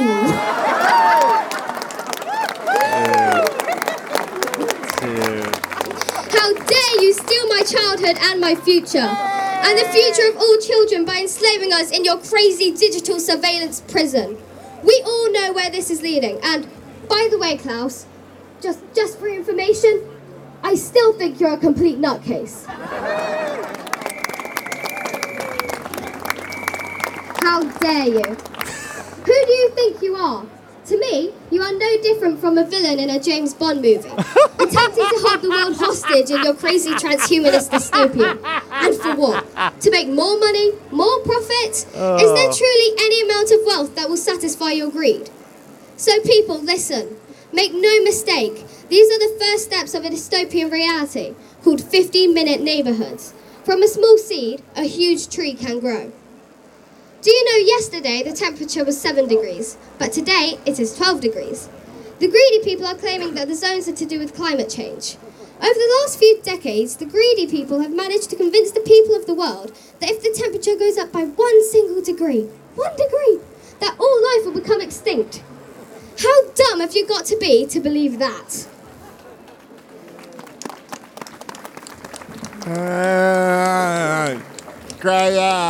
This is not true. It's fake science. The same fake science that told us if we wear a cheap and pathetic face mask, it will stop us breathing in a virus. Climate change is nothing but a story created by fake scientists and the greedy people, and there is not a shred of truth in any of it. Ah, the child is right, Greta. Ah, okay, Ah. kid. So you admit it's a virus? also, you could, I mean, if you need proof that this was not written by her, look only to her references. A villain in a James Bond movie. She's 12 years old. She doesn't give a fuck about James fucking Bond. She's like, much like in Goldfinger. It's like, don't, don't. In the famous films from the 1940s, we know we know that the villains. oh my god! As as they said in Ivanhoe, references which I love. Oh boy! Fucking so wow, me- that's just so really melted. that's Oh, the really crowd fucked reactions up. are That's so really fucked up. up. It's so Yeah, it's this so is- well rehearsed. I mean, I Yeah, think even someone's- the crowd is uncomfortable by a kid up there Yeah. saying these things. They're like, Oh no, these are uh, these beliefs are for adults. You know. I mean, it's also because these people have been sharing horrifying stuff about Greta for like the last I don't know Yeah. how many years. Yeah. Going into like when she was younger than 18, oftentimes Mm. insanely sexual. Ew, dude. It's like Gross. just so and so they, they must know on some level, like, oh, this is not a good thing for us to do exactly the like to, to find some shadow Greta. I, I think so, but I think they're also they're jealous of that. Do you know? I mean, Yeah. they're jealous we got a, of. we have a child. We also have a child. I mean, it's. I did honestly like you know debate with myself whether I should like put this part of her speech because you know obviously kids believe all sorts of strange things, particularly if an adult has told them, which I strongly suspect is the case here. Mm. But I want to make clear I'm not I'm not putting this here to cancel her or anything like that. But I think actually, yeah, I think this is a, a movement which I think is particularly self-conscious about the fact that it's mostly older people that they, you know, they see themselves up uh, up against the kind of climate activists who they see as the young crowd. Yeah, I think you know they understand fundamentally that it's it's good PR to have to have a voice of a child on their on their side. So I suspect I've got a hunch basically we'll see if not Jasmine again then someone like her because I think they know that it's it looks good for them. Yeah, you're right. She's a brave young woman. Yeah, this is no no judgment, no judgment on the kid. I'm- Obviously, I'm, passing the mantle of national baby down to Jasmine. yeah. New national Clearly baby. handed handed a speech typed up by uh you know a parent or No, but she uncle or- practiced the fuck out of it. Oh, I'll give yeah. her that. Oh, yeah. She definitely had practiced it over the- and over and over at home. No, the performanceship is the performance is excellent. Yeah. Um, and takes a lot of guts to get up on a stage. I mean, I I. I my my Safta put me into the Oh, the no. fashion show that they held at their shul. What? Um, what? Uh, I, more than once, and Yeah. uh, y- you know, I was terrified to get. I hated it. but you were like a child Zoolander. Yeah, basically, I was. I, I there are pictures of me in like an all blue, um, like sweatsuit, like with, with like a like a shiny blue like plastic visor on. Oh This my god, we the are sh- finding out so much about each one, each and every one of you. yeah, I'd like to reiterate this was the fashion show that took place at the shul. Yeah. Now, for those who don't know, uh, shul is a word for synagogue, which is a synonym for a Jewish temple. But if you say shul, you're like a, you're a super Jew. Fuck. I'm just saying, there's a big difference between somebody says, "Oh, I got temple on Saturday," or and then the second we tier can't- is we can't. second tier is, "Oh, No. I'm going to the synagogue," but We- then the final tier is, "I'll be, I'm going to shul." Okay. Okay. Okay, got That's got my to know. got my Jew tears down. Good. That's right. The climate denial theme continued with the next speaker, Paul Burgess, who said he runs a YouTube channel called Climate Realism. Much of it was standard, actually, CO2 is good for plants and good for the planet stuff that I've gotten pretty used to hearing people say at these protests. But there was one conspiracy theory in there that I hadn't heard before, which essentially alleged that climate change was a racket by which the global south extorted rich Western countries. I found it both intriguing and alarming because of how it directly addresses and then distorts one of the major points that climate activists have been making for years that the effects of climate change aren't just a hypothetical future, but are already being felt in the poorest countries. My website, not website, but my YouTube channel is, desi- is designed to give you videos that link the science that anyone can understand. And one of the best compliments I had was my 11 year old son understood it and said, hey, that's not what I'm taught at school. And the real sin is teaching children at school this absolute rubbish. Because for the last 30 years, there's been a mass brainwashing movement of children. Right. And let's go on about drowned islands. None of them have drowned. 90% of them have grown. 8% growth overall. Tuvalu, or Tuvalu, I'm not sure how you pronounce it, the most prone island in the world, the one they featured. This is going to go first. Has grown 2.9%. But it doesn't stop their leaders sitting in a pool of water, I'm sure, saying, help, help us, give us money. That's what the whole of the IPCC is about. It's controlled by third world countries. They even write the scientific report at the end that goes to all the politicians, called the summary for policymakers. I do a video on that. A high point of drama occurred when the compere, Fiona, resurfaced and, before introducing the next speaker, got the crowd to engage in some cheerful booing of the various media organisations that were there that day. The BBC, Panorama, and ITV all got a go. Luckily, QAnon Anonymous was not mentioned, which I took as implicit approval of our high standards of unbiased reporting. Yes. The next speaker, Mark Devlin, began by explaining to us all about the slow creep of cultural Marxism into society, orchestrated by the Fabian Society, and how this related to Oxfordshire Council's various schemes. As he wrapped up his speech with a tortured Orwell reference, I noticed a BBC cameraman at the front of the crowd, lying on his stomach to get a shot looking up at the stage. It seems Fiona noticed him too, because when she next came out, she pointed directly at him while whipping up the crowd into what I can only describe as some kind of medieval public shaming ritual. Listen to the clip and you'll see what I mean. We need to say that we saw what was coming and we said, You want to do what? Not on our watch. Not on our watch. The answer is no. Thank you.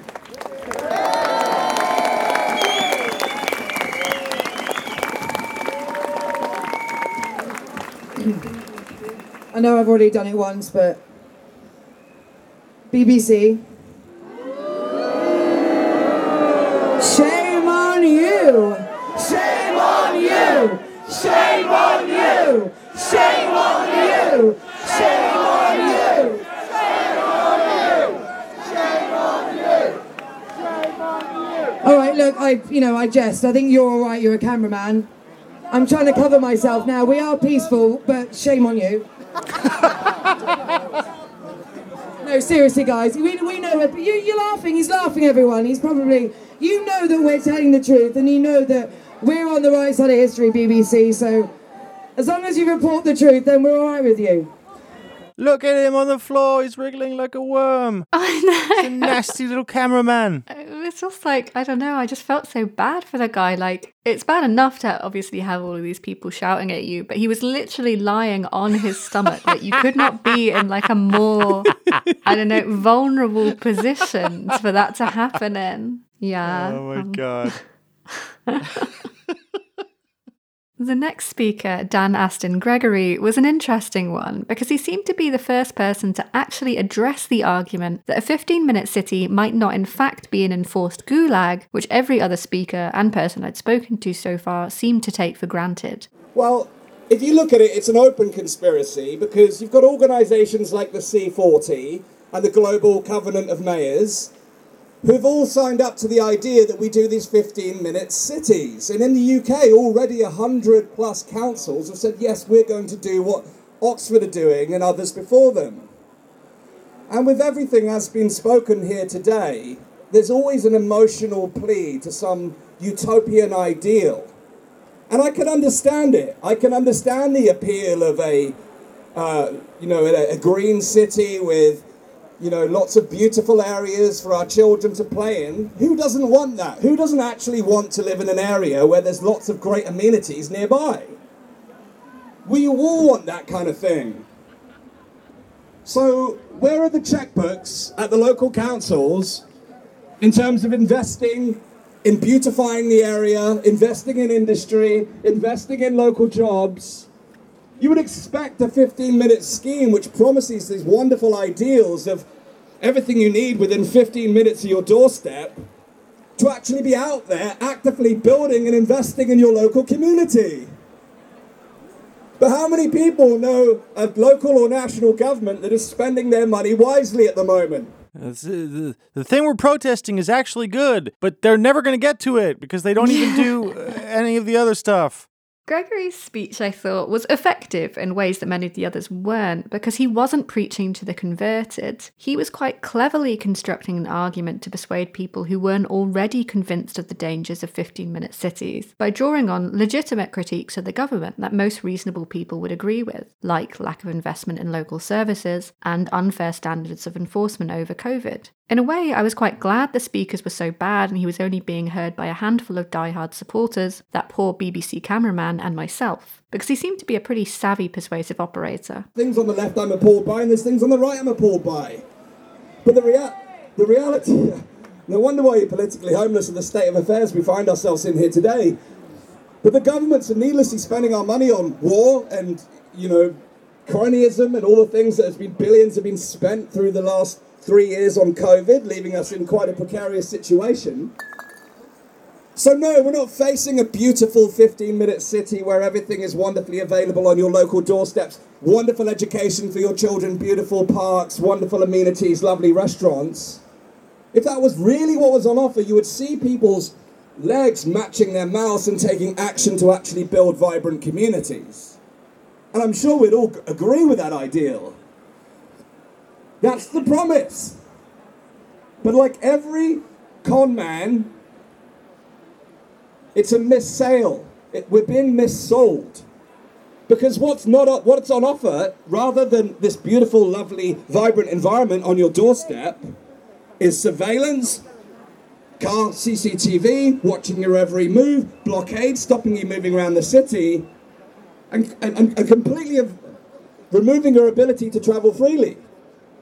And the reality is this within every utopian ideal there has to be realism and practical reality. There has to be pragmatism.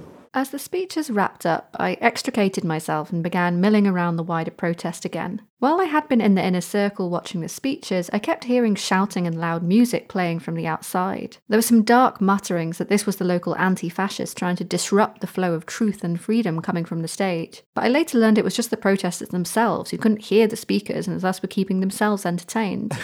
there was an anti fascist counter protest going on somewhere in the city, but I never caught sight of it until the very end, which I'll get to later. I got chatting to a middle aged guy who told me he was from South London. He wasn't carrying a sign.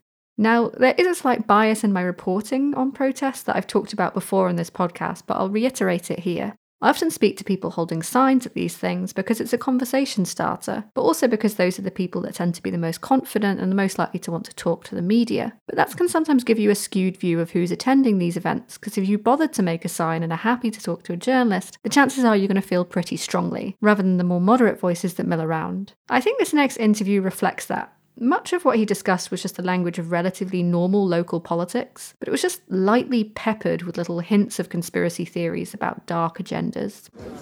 So obviously, you know, if you were to uh, ask, say, one of these uh, counter protesters here today what a 15-minute city is, they would say, well, it's just a neighbourhood where you can just get everything you need within 15 minutes. Yeah. You know, what's what's the problem with that? Well, I think there is a problem with that because we're not we're not used to that, you know, and uh, we don't. Nobody voted for that. We haven't voted for it, and it's a democratic meant to be a democratic country, and we have not been given a choice, you know, and that's what democracy is. It's having a choice, and that has been taken. Well, they're trying to take that away, and that is unacceptable.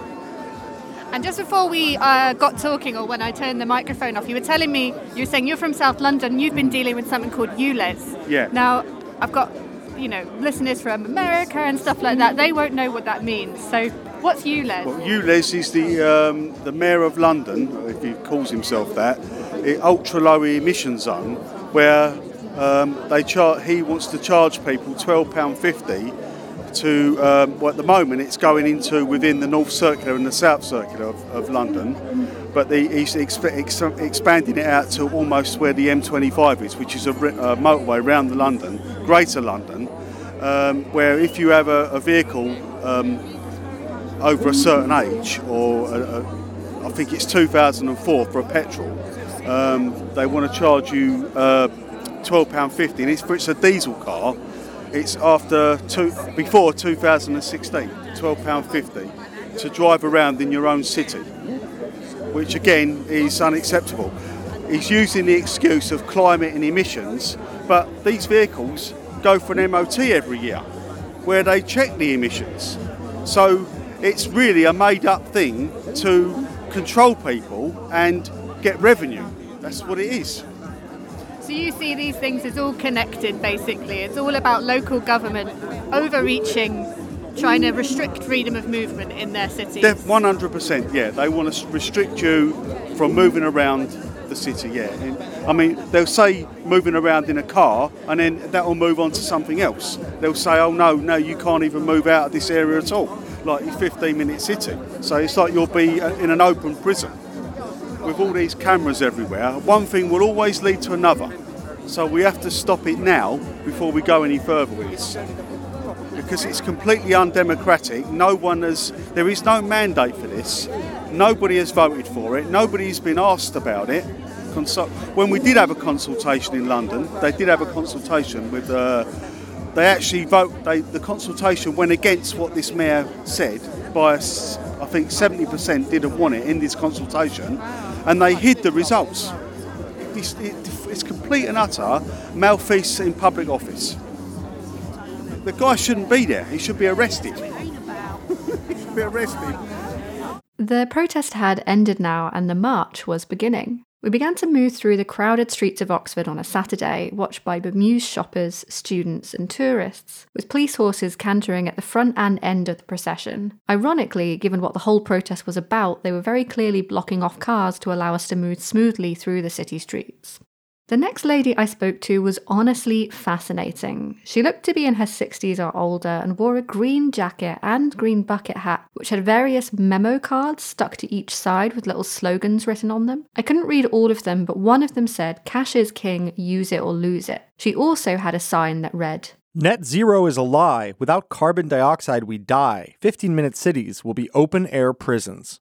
Unfortunately, our interview got off to a slightly halting start as she kept getting nervous and losing her train of thought. I tried to gently encourage her, so I hope this doesn't just sound like bullying to you guys.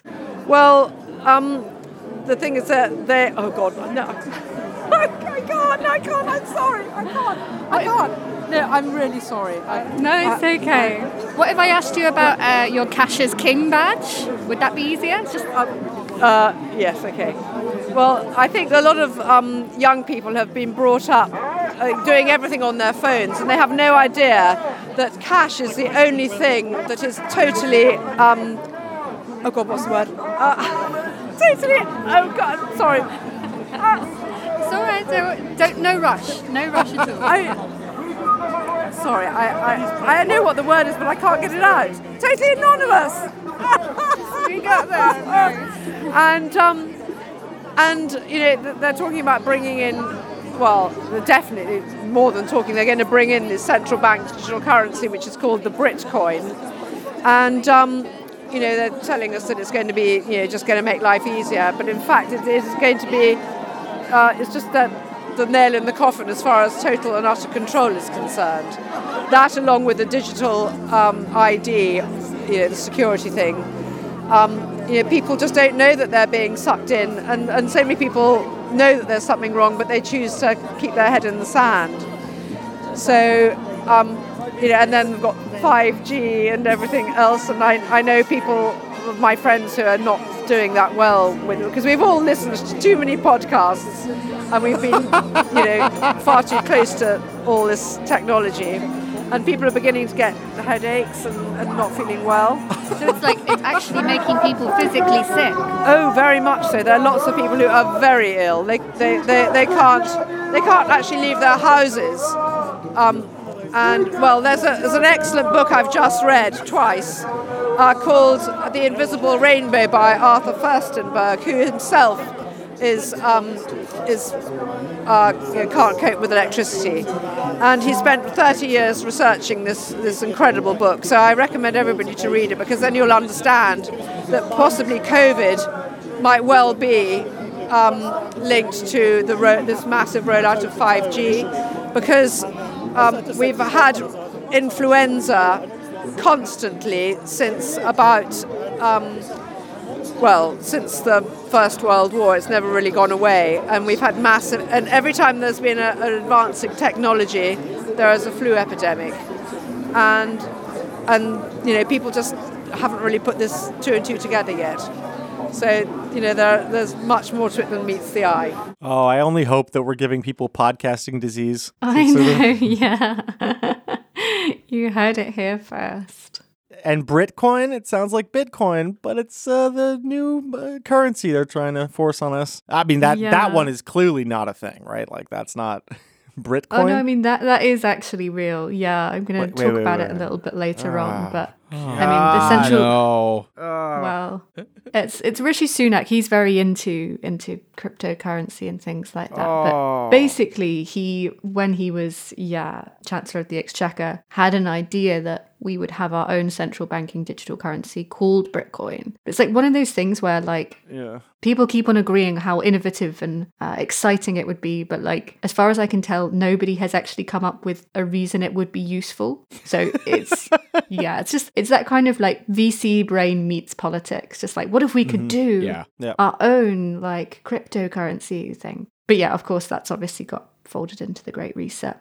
But yeah, what that woman said did genuinely interest me because I've been trying to figure out what exactly I think the Great Reset conspiracy theory is about. It can often seem like a grab bag of assorted ideas transhumanism, lockdown, microchips, population control. When viewed from afar, it looks really random and chaotic, just like a general list of things. But I think when you talk to people, you do start to get a sense of a running theme in what they're saying. And one very clear motif is the anxiety around technology, either as a tool of control, surveillance, or in this lady's case, something that was literally poisoning us. I decided to gently push her to see how far she'd take this idea. That's so interesting. So, I mean, what is the solution to this? Obviously, there's consciousness building, like stuff today, but ultimately, should we be moving, moving to off the grid, to tech-free societies? Like, Well, I mean, in an ideal world, yes. I mean, I, I loathe technology. I actually ran away to Argentina about 20 years ago now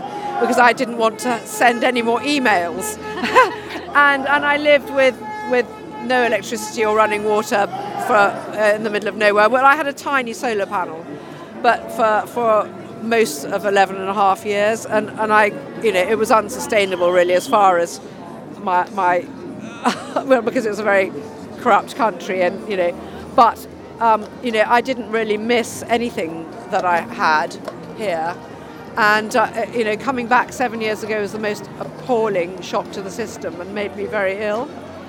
Um, and uh, yeah, so I live a very simple life, and you know, and but, but the thing is, I have before Argentina and after Argentina. Before Argentina, about 20 years ago, we functioned perfectly well without being glued to our bloody smartphones, which didn't exist. And we actually spoke to each other on the telephone. We actually dropped in on people, and we, we you know, businesses worked. And we weren't te- terribly stressed, which we are now. So um, anyway, I, I- know it's very difficult to turn back the clock, but I think um, people would be much happier in a world where they when they weren't connected 24/7 to around the world and things. But I don't I don't know quite how we do that with people who have known nothing else. That's the problem. She told me a little more about how she'd suffered from debilitating stress in the past, which was part of the reason she'd struggled with my questions at first. She said she'd been cured by taking good quality supplements and eating organic. She also told me how nice it was to see a young person so interested in this stuff. This was actually something that would come up in later interviews too a slight sense of aggrievement on behalf of the protesters that so few young people were joining their cause. After that, for some reason, I got a string of rejections all in a row. Every person I approached and asked if they'd like to talk about their sign shook their head at me. Sometimes weird stuff happens like that. You get one rejection and the next person sees it and follows suit. But I will say that this is the protest where the most people I approached declined to talk to me. All of this is to say that it was a huge relief when the next person agreed to speak to me. He was a tall, smiley guy with dark curly hair who looked to be in his 30s or 40s. He was stood on the corner of a street we marched through, holding a sign towards the protesters that said, ULEZ 15 minute cities, attacks on our freedom. This time I decided to get a little bolder and address the climate change question head on. And so you've connected, uh, you know, the 15-minute cities with stuff like the ULEZ in London, the low-traffic neighbourhoods. Um, do you see all of this as part of like? I mean, are local councils con- coming up with this stuff independently, essentially, or is it part of like a grand plan? I don't know. Um, I think it is part of a plan, yeah. I think it's important that people realise that. I mean, I know that that um, will turn people off and make them talk about conspiracy theories and, and think that you're a, a lunatic. But the, the fact is that there is, these are in line with UN sustainability goals, which are couched in very nice language about saving the environment. And we all want to be custodians of the planet. We all want clean uh, air and clean um, living conditions. But the we, we just we think that they are being brought about to restrict people rather than to improve the environment. And the hypocrisy of it is obvious because the people who are saying these things, um, the people who are saying these things come around in uh, private jets. They enforce militaries, which are the biggest polluters in the world. So that's our concern, yeah. And obviously, there'll be people who say, look, you know, it's not nice. It's not nice having to restrict my movement and my car travel and stuff. But look, the climate climate change is like you know is going to make the world unlivable in 20 years. We've got to make sacrifices. What do you think about that? I actually um, think that we've been hearing the doomsday prophecies from people like Al Gore for many, many years now, and none of them have come to fruition. And and the the the co-opting of science and censorship of science and of the media on this uh, is suggests to me that these these narratives are not true. Um, if we think about carbon dioxide, it's actually good for the uh, planet. It's good. It's, a, it's, it's plant food essentially, um, and its percentage within the atmosphere is 0.04 percent, of which man's contribution is 0.4 percent. Um, it doesn't make any sense. The idea that carbon di- dioxide is making is a driver of, of the climate is false. It's actually um, it com- it's subsequent to climate change, the, the, the, fluctuations in carbon dioxide temperature, uh, carbon dioxide uh, in the atmosphere. So th- the fundamental problem is that the narrative is not true and it's all being used to drive restrictions on human freedom.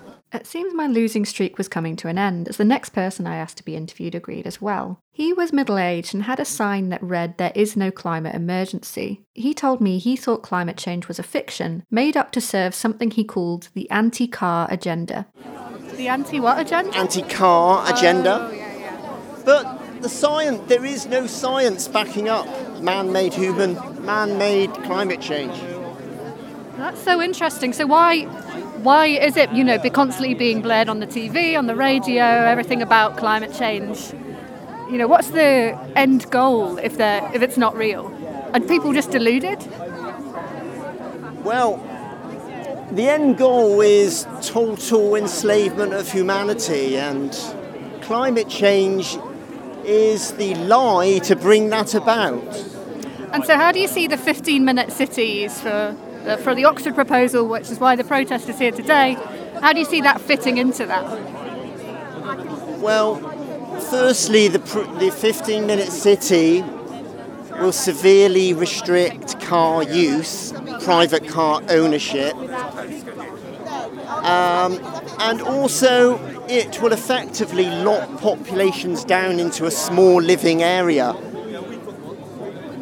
Now, um, into what's called human settlement zones.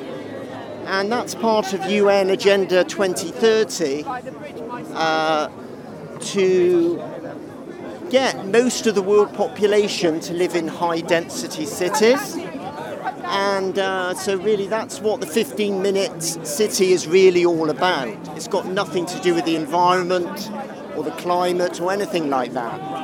So, it's about controlling the population and stripping, stripping away their wealth and freedom. And what can we do about that?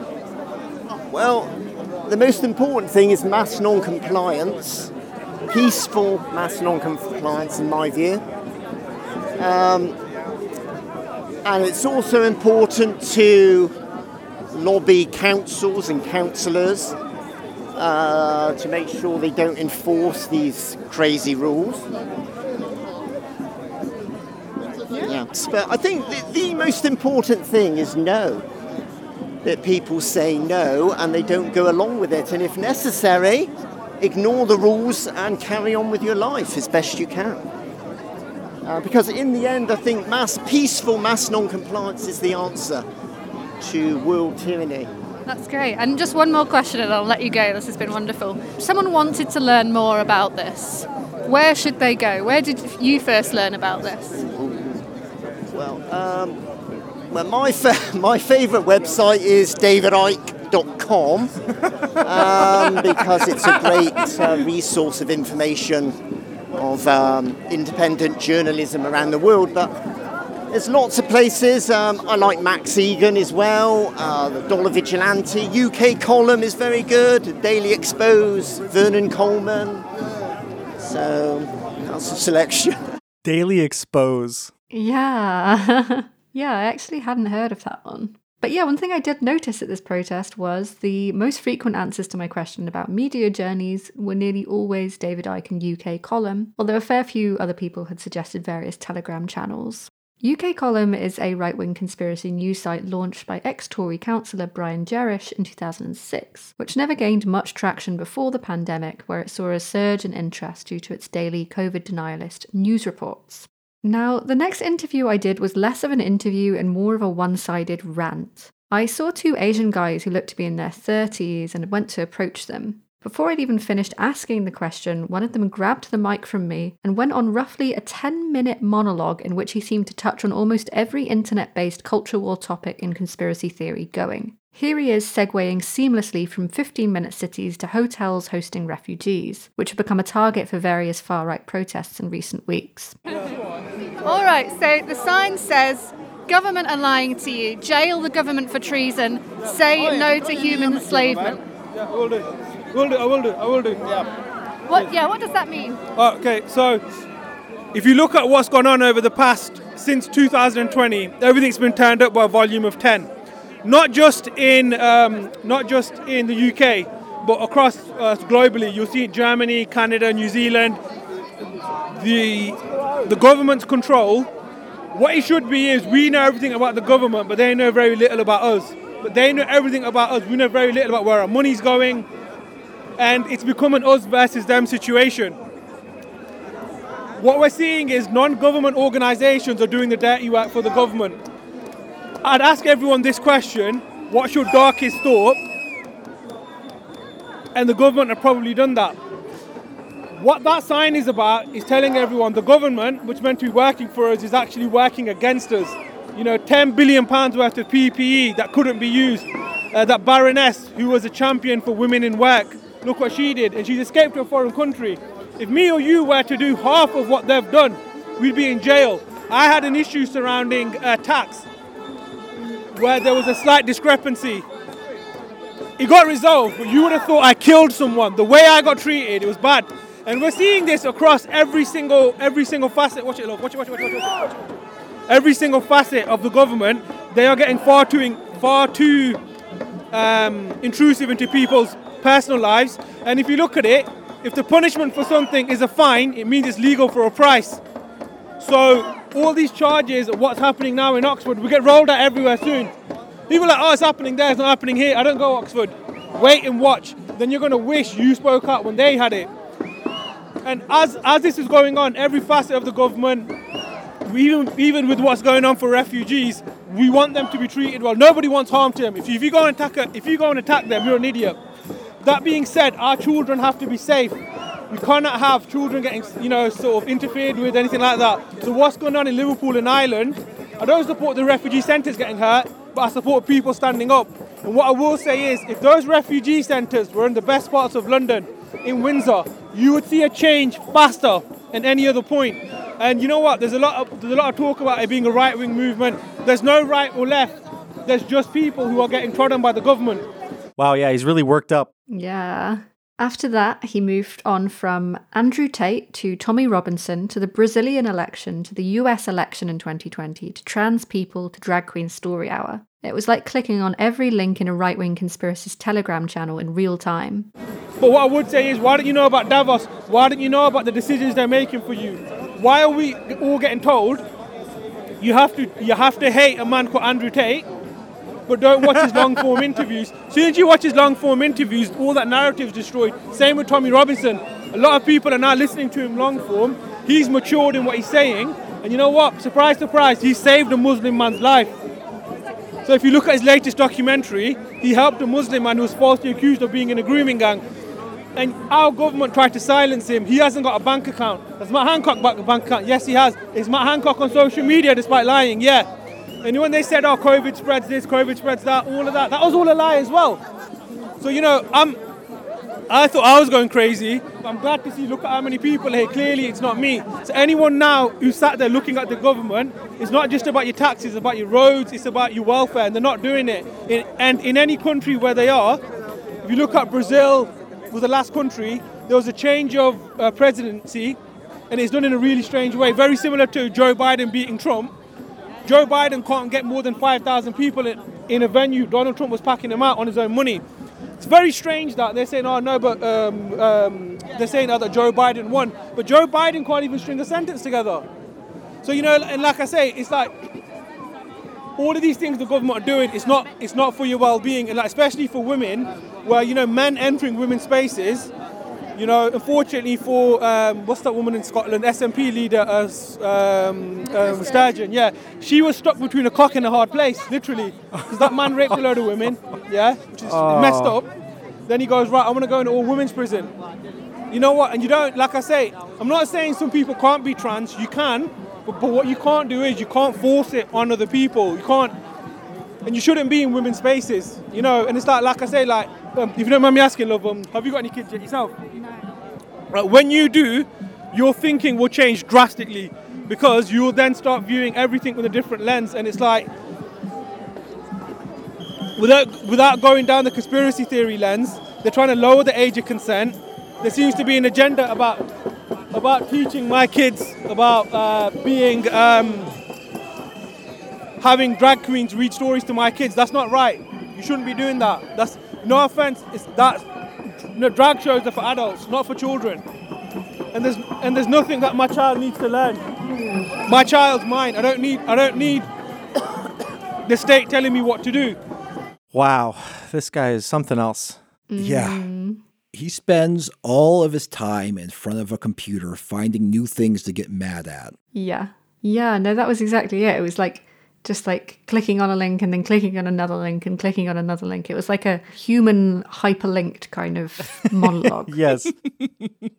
The next lady I spoke to was middle aged, had dyed red hair, and what I think was an Eastern European accent. She started by telling me about the four horsemen of the apocalypse and then moved on to a theory she'd seen on Instagram that, if I'm understanding it correctly, babies that have been jabbed for COVID were now growing at an abnormally fast rate.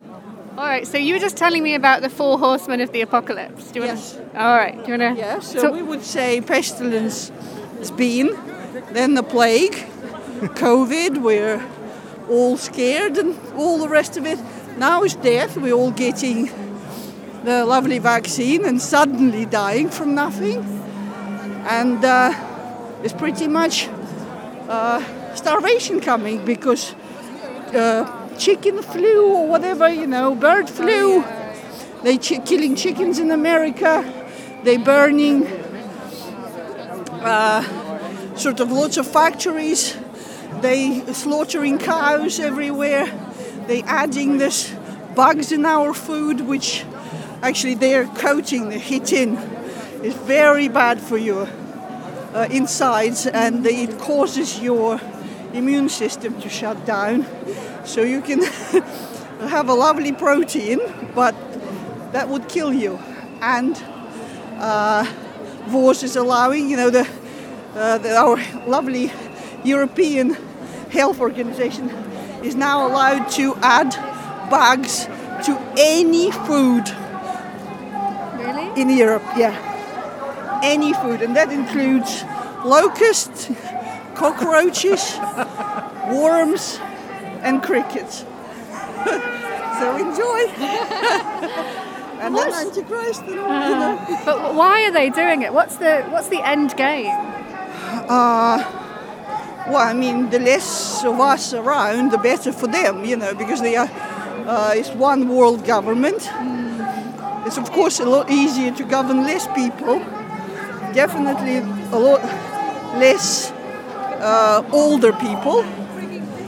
I would say we just don't know how far this vaccine goes. Uh, if you've seen at all, even a normal Instagram, when they show COVID babies who at two days old can hold their head, who at two months can sit, who's to say that those children won't grow up very fast and then drop dead at the age of 50 once they've uh, exceeded, you know, their usefulness. And without paying them any pension, they grow up like they do with wheat now, which grows in two months, have no vitamins, no nothing inside of it. You eat it, it gives you nothing at all, and uh, you know. So who's to know? We don't. This is the scary part. This is what scares the most. That people are so not aware. They they agree to something that is unknown. Wow. You can kind of sense that she just doesn't have much of an outlet, perhaps, with the people around her. So that when she meets someone like Annie, she just has to fucking unload, like she just, you know, mm-hmm. backing the truck up and just letting letting everything out because it's like, yeah, no, my family would not be listening at this point. Yeah, she muttered something. I didn't hear it while I was talking to her, but I heard it when I was like playing the interview back, which I'm really annoyed about. She kind of muttered something about the Antichrist just Yeah. at the very end of the Four Horsemen bit, and I kind of wish I'd. I, I I just didn't hear it in the in all the noise, but I wish I'd picked up on it. Well, perhaps she's seen Kevin Sorbo's uh, latest film offering, Left Behind 2, Rise of the Antichrist. Mm, yeah. Well, it's funny you should say that, Jake, because I did me. actually Come ask on. her where she'd first heard about all of this. And first, she said something about how her husband had been pro Trump, so that had kind of first got her into this kind of conspiracy world. But then, as she was, she was kind of mulling it over in her head. She said that she'd actually kind of got pilled earlier when she'd seen a film called Regression, which I had never heard of before. But it's starring Ethan Hawke and Emma Watson, and it's about a girl who made false claims of satanic ritual abuse. The hmm. woman's re- recollection was like kind of garbled, but it seems that she saw the film, claimed it was inspired by true events, decided that the real girl that the film was based on was actually telling the truth, and the film was created to further persecute her. Oh my god. Even though I, I did actually like look up the film and it's not based on a true story. It's just it's just kind of doing a kind of you know this is the kind of thing that was happening in the in the Yeah. Satanic Panic. But yeah, I, I'd never heard of the movie before, but it was interesting how an artwork designed to critique the Satanic Panic could actually have the exact opposite effect for Yep. for at least one person who watched it. Emma Watson, Ethan Hawke, David Thewlis. Yeah, I mean, this Yeah, looks like a good cast. I will check this. Aaron Ashmore. I will check this out. I will check this out. I will check this out and get pilled. Didn't do very well. 15 million budget, 17.7 Oh, million at the box okay, office. all right, okay. So how does it feel then, being because this must be like a really big protest compared to what you're used to? How does it feel? Here? Yeah. Uh, like i mean I, I love it and i don't have any problem with police i just take them as my protectors and actually validators as well because they are here it makes us more important because they look they they all around us it means we are uh, you know worth caring for or worry about or something one of those. And uh, but my friend is very disappointed because she thought there's going to be a lot more younger people. Oh really? students and stuff sorry, you know and there's hardly any. And uh, she says we've kind of lived half of our life and the, and the fact that it's you know younger people who should worry more about what's going on and they're not. you know and they're laughing at the, at the side of the road pointing fingers at us it's not giving us much hope really That's really interesting. Why why do you think that is? Why aren't young people as drawn to the movement as others? exactly the same reason. They've been taught from very young age that uh, wisdom is nothing, experience is nothing. Your parents don't understand you. They are too old, they don't know. They have no idea how you feel or what you think. They are the last people you should consult. And uh, this is what we have. Because those young people feel very unrelated to us. 10 to 20 years difference and they think you're nearly dead and it's absolutely nothing in your head that could possibly benefit them in any way. Damn, this is kind of sad. I mean, young people are saying stuff. You just don't like that stuff. Like, Yeah. why, why aren't they agreeing with me? They're being loud about other stuff that I hate. It's like, well, Yeah, but you can you can also definitely like the palpable, you know, younger family members and friends just uh, laughing at you and being like, "No, I don't want to hear anything because everything you're saying is uh, out there, completely out there." And it's like, what ancient wisdom? Like this shit's fucking like you've spent too much time on Telegram. like this is not this is- wisdom of the ages. no, I think that's exactly right. I don't know. Yeah, there just seems to be something so much going on there about like this kind of, yeah, anxiety around new technologies, modernity, youth, you know, just, yeah, this kind of fear of being kind of outpaced, of being, yeah, out evolved somehow, I think like seems really central to a lot of the way Yeah. people talk about the Great Reset.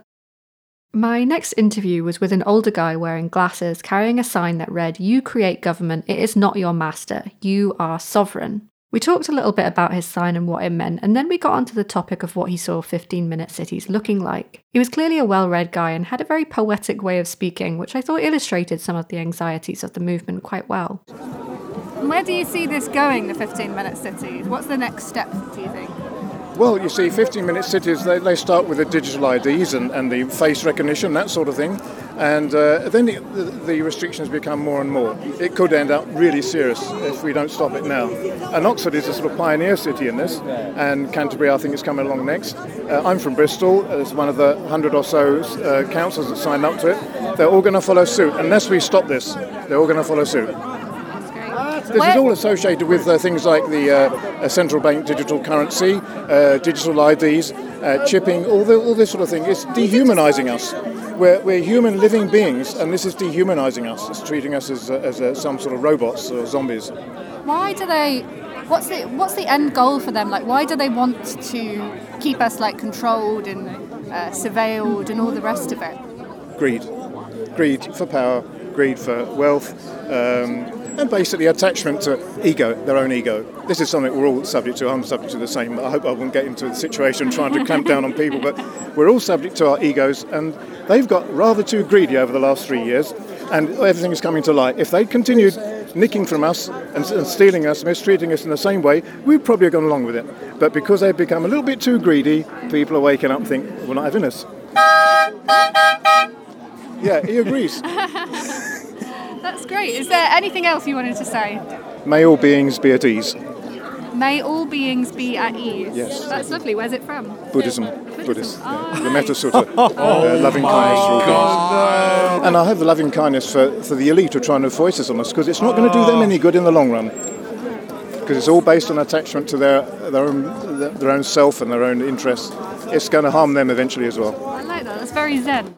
It was such an interesting conversation. He was like, I guess the only person I'd spoken to who, I guess, like, was sort of trying in some sense to relate to the elites he was talking about. And he was like, well, it won't do them any good because they're just too attached to Yeah, their yeah. own ego and stuff like that. I don't know. It just seemed quite sweet to me. Yeah, it Yeah. is. I mean, yeah, he's not he's not wrong, but he's wrong. yeah.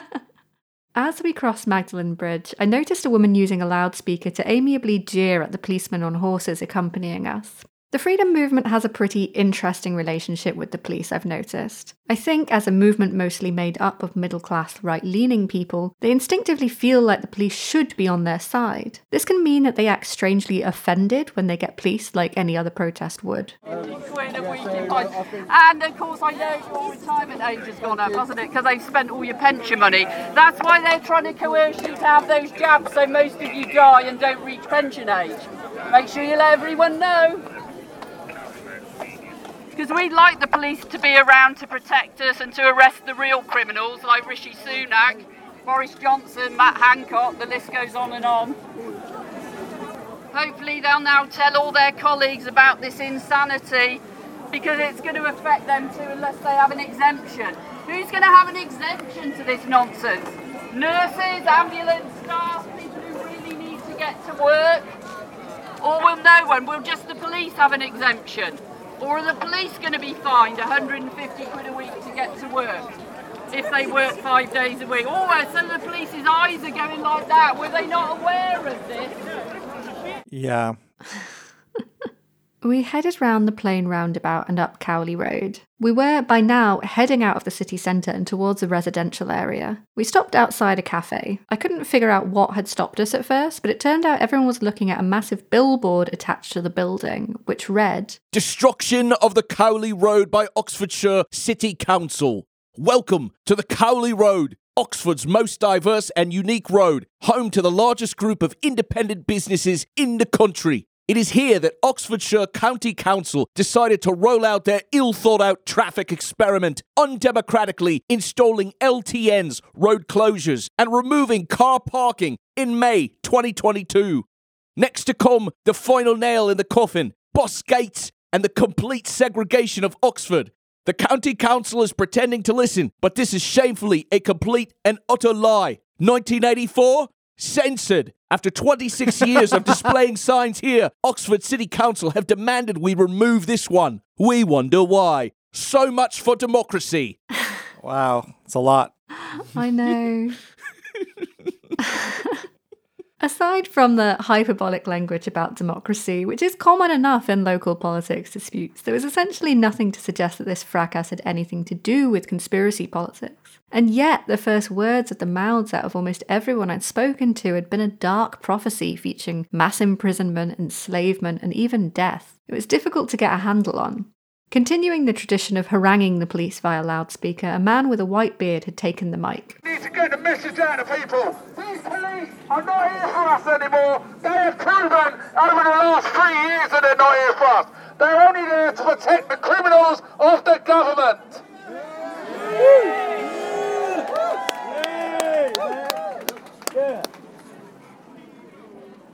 And as you know, you will not see this on the TV. You will not see this on the BBC. But we need the truth to get out, and us lovely, kind souls will get the truth out, and we will not let this tyranny get the better of us.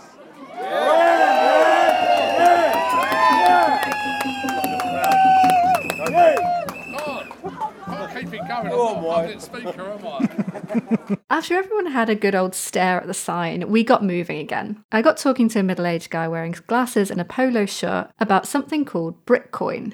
Now, as I was talking to you guys about before, Britcoin is a genuine thing, or at least like so many of the concepts that conspiracy theorists seize and then elaborate on and evolve. A central bank digital currency of the same name has been proposed. But yeah, as I was saying right now, it seems like one of those things that people kind of kind of all agree is innovative and technological and exciting, uh, but nobody can actually come up with a reason for why it would be useful. Unsurprisingly, though, my interviewee painted a very dark picture of where it was all heading. Yeah, Britcoin was a conception by Rishi Sunak, um, conspired by his, uh, his father, who's the Bill Gates of India.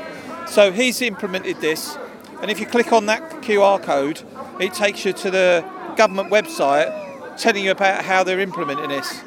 It'll first hit public sector workers because obviously they're on strike now. So in two years' time, they'll be given a rise by Britcoin. It will then go into the private sector, and everyone will be dictated to by this about part of their salary being involved in uh, having a digital currency that will be programmable.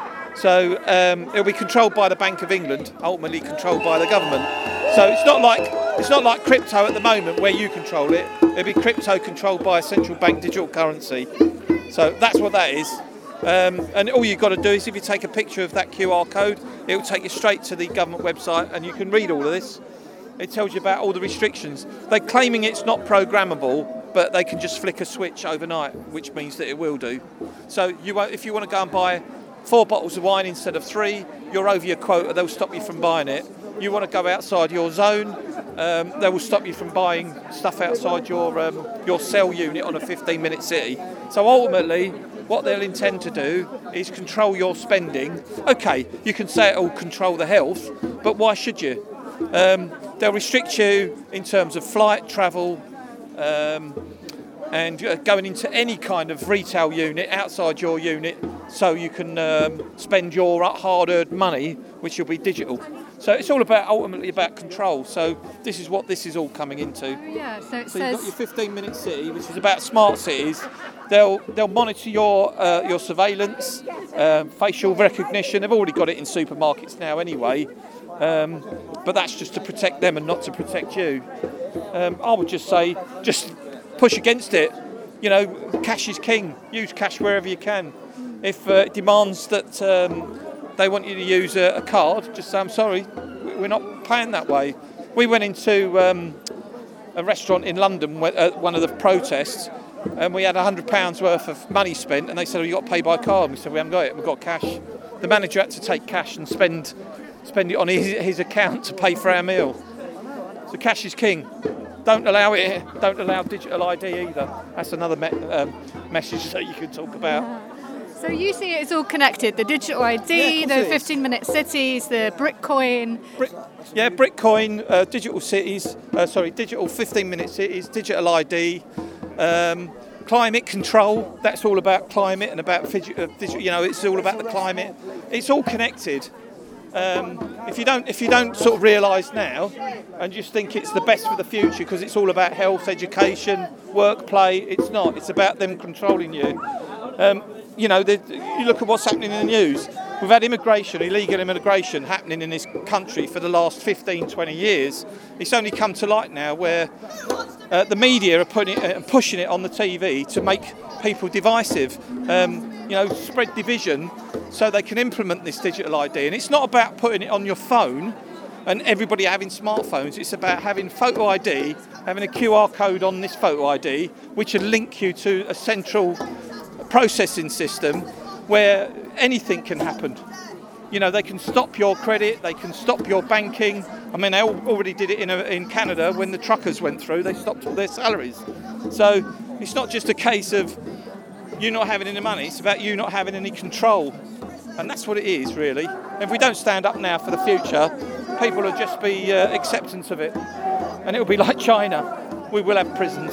We've got to do it now, stop now, or you never will. It is incredible that we've kind of reached a point where their messaging makes um like the Occupy messaging seem like very coherent and unified. It's just, they're just Mm. all over the place at this point. It's not really clear what they're angry about, just bouncing from idea to idea. Yeah. We were just finishing up speaking when the crowd stopped again, this time at a suburban Nando's, where Piers Corbyn appeared out of nowhere and began giving an impromptu speech. I've seen Piers Corbyn at so many of these events now that I've become paradoxically quite fond of him and his insistence on sticking with completely inaudible loudspeaker equipment. Piers had a big announcement to make. All right.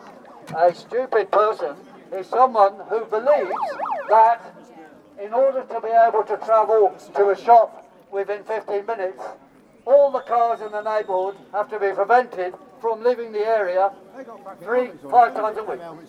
Now that is insanity. But this is what these people believe. This is what Antifa, Stop Oil and all that nonsense they believe. They're actually deranged. But you know, it needs you to tell them. And the answer to it all is we press on with a united front across the country against all zoning, all the zoning, all the 15 minutes, all the CAZs, all of them, absolutely all of them, and we can win. Because in London, I'm sure we can win. There's so much opposition now, we can break ULEZ and break Sadiq Khan. And then next year, there's going to be an election, May 2024, and I will stand for, I will stand for Mayor of London against Sadiq Khan next year. Thank you. Thank you. Ah, finally a Corbyn who will accede to power and maybe make use of it. yeah, good on him. Yeah, he should run London. The thing is, he ran last mayoral elections as well.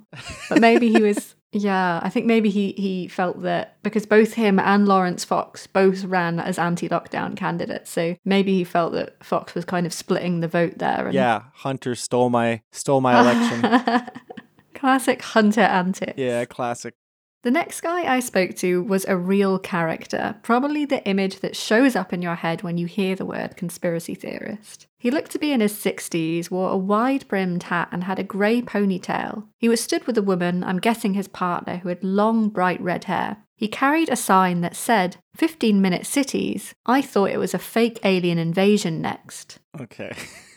Ju- Just as he agreed to an interview with me, a woman with grey hair and her friend both popped up asking if I could interview them too, since they were local. While being pursued for an interview was the emotional boost I needed after my string of rejections earlier, I was struggling simply trying to talk to four people at once. I asked if I could come and find them afterwards.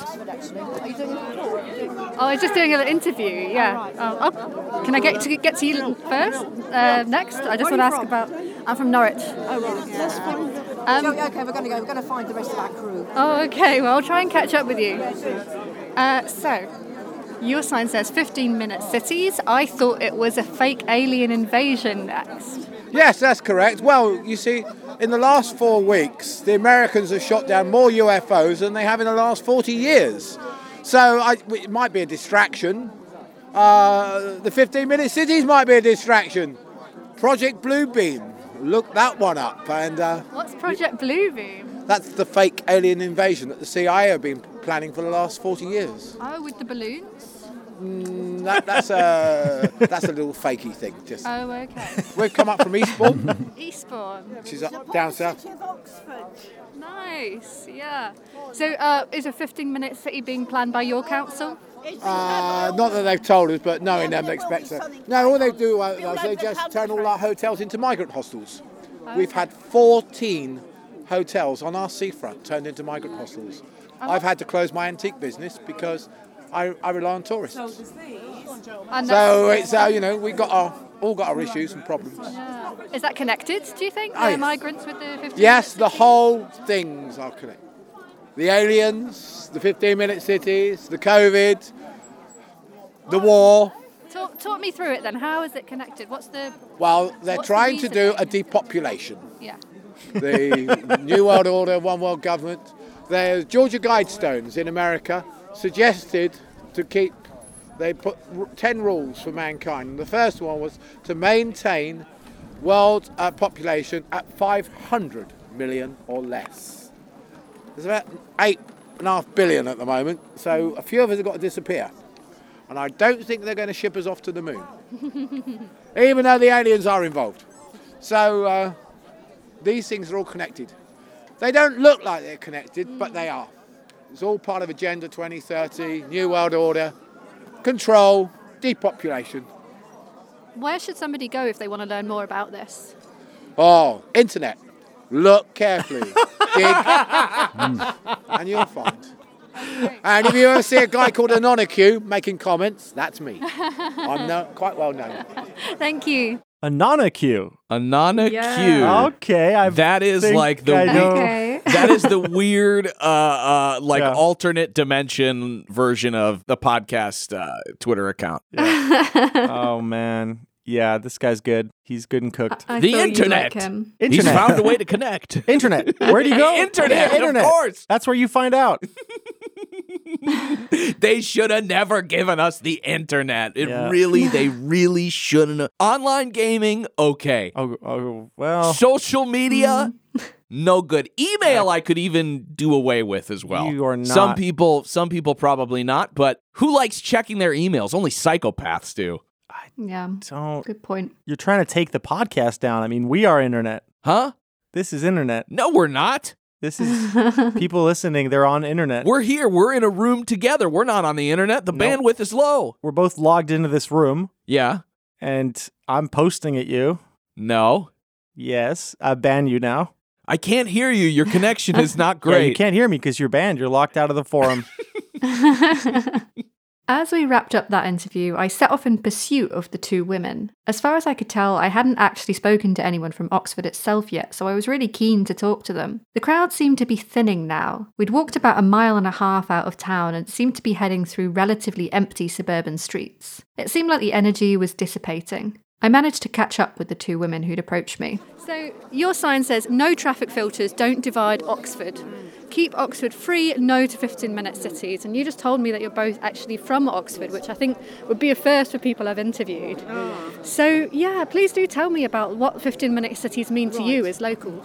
Uh, well, at the moment we haven't we haven't really got 15. I'll tell you about the LTNs. Okay. What they're going to do is that they say that they're going to put bus filters, which is bus gates, on the, on uh, on these connection roads. We only got five, six connecting to city centre, and then people come all over uh, Oxfordshire to work in city centre, and we are saying no bus gate. That is a 15 minute city because they want to lock us down here. In- Oh, in you, you can only drive in this area, but we can't because bullards are I mean, there. as you can see, all up this entire road. Do you know Oxford? No. No, all up this entire road. Ev- there's a bollard, a bu- well, um, an LTN basically, Yeah. low traffic Yeah. neighbourhood, all the way up. Yeah, all the way up to the the ring road and all the way up to Littlemore. So you cannot get through from another. There's another main artery there, Iffley Road and Cowley Road. You cannot get through. So I mean, it's gridlock at certain times, like, particularly in the rush hour. It's Yeah, because we can't, you here. can't dri- drive into side roads, so this road is jammed. Uh, especially school time Yeah, and in the morning, times, it's Right, and buses are late. People are standing on bus stops for 45 minutes. I mean, sometimes I have to Yes. get off the bus and just walk to town. Yeah, like yeah, yeah. And Um, taxis, lot of taxi drivers uh, live in this area. BME community live in this area. Working class uh, community live in this yeah, area. This is like the working class area Yeah, of Oxford. yeah. Uh, uh, and there's so many. They're all over Cowley and East Oxford.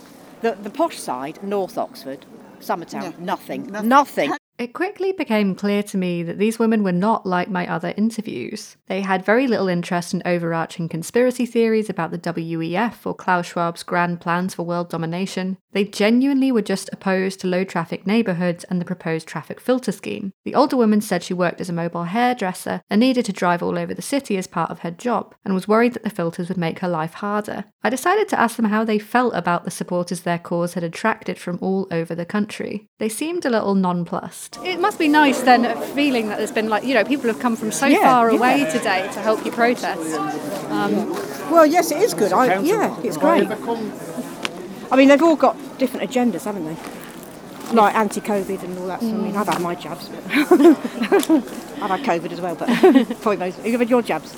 I've had my jabs. Yeah, so yeah, I'm not yeah. anti-COVID. We're not anti-COVID our group. It's just, it's just this is the issue. It's Yeah, yeah, not. yeah. There's no other agenda in our group Yeah. at all. But I, I can understand people have their different agendas. Yeah. No, I don't often mention it in interviews because some people don't want to talk to you if you say your jab. jabbed. So, um, Oh, don't they? No. What if you say you're jabbing? It,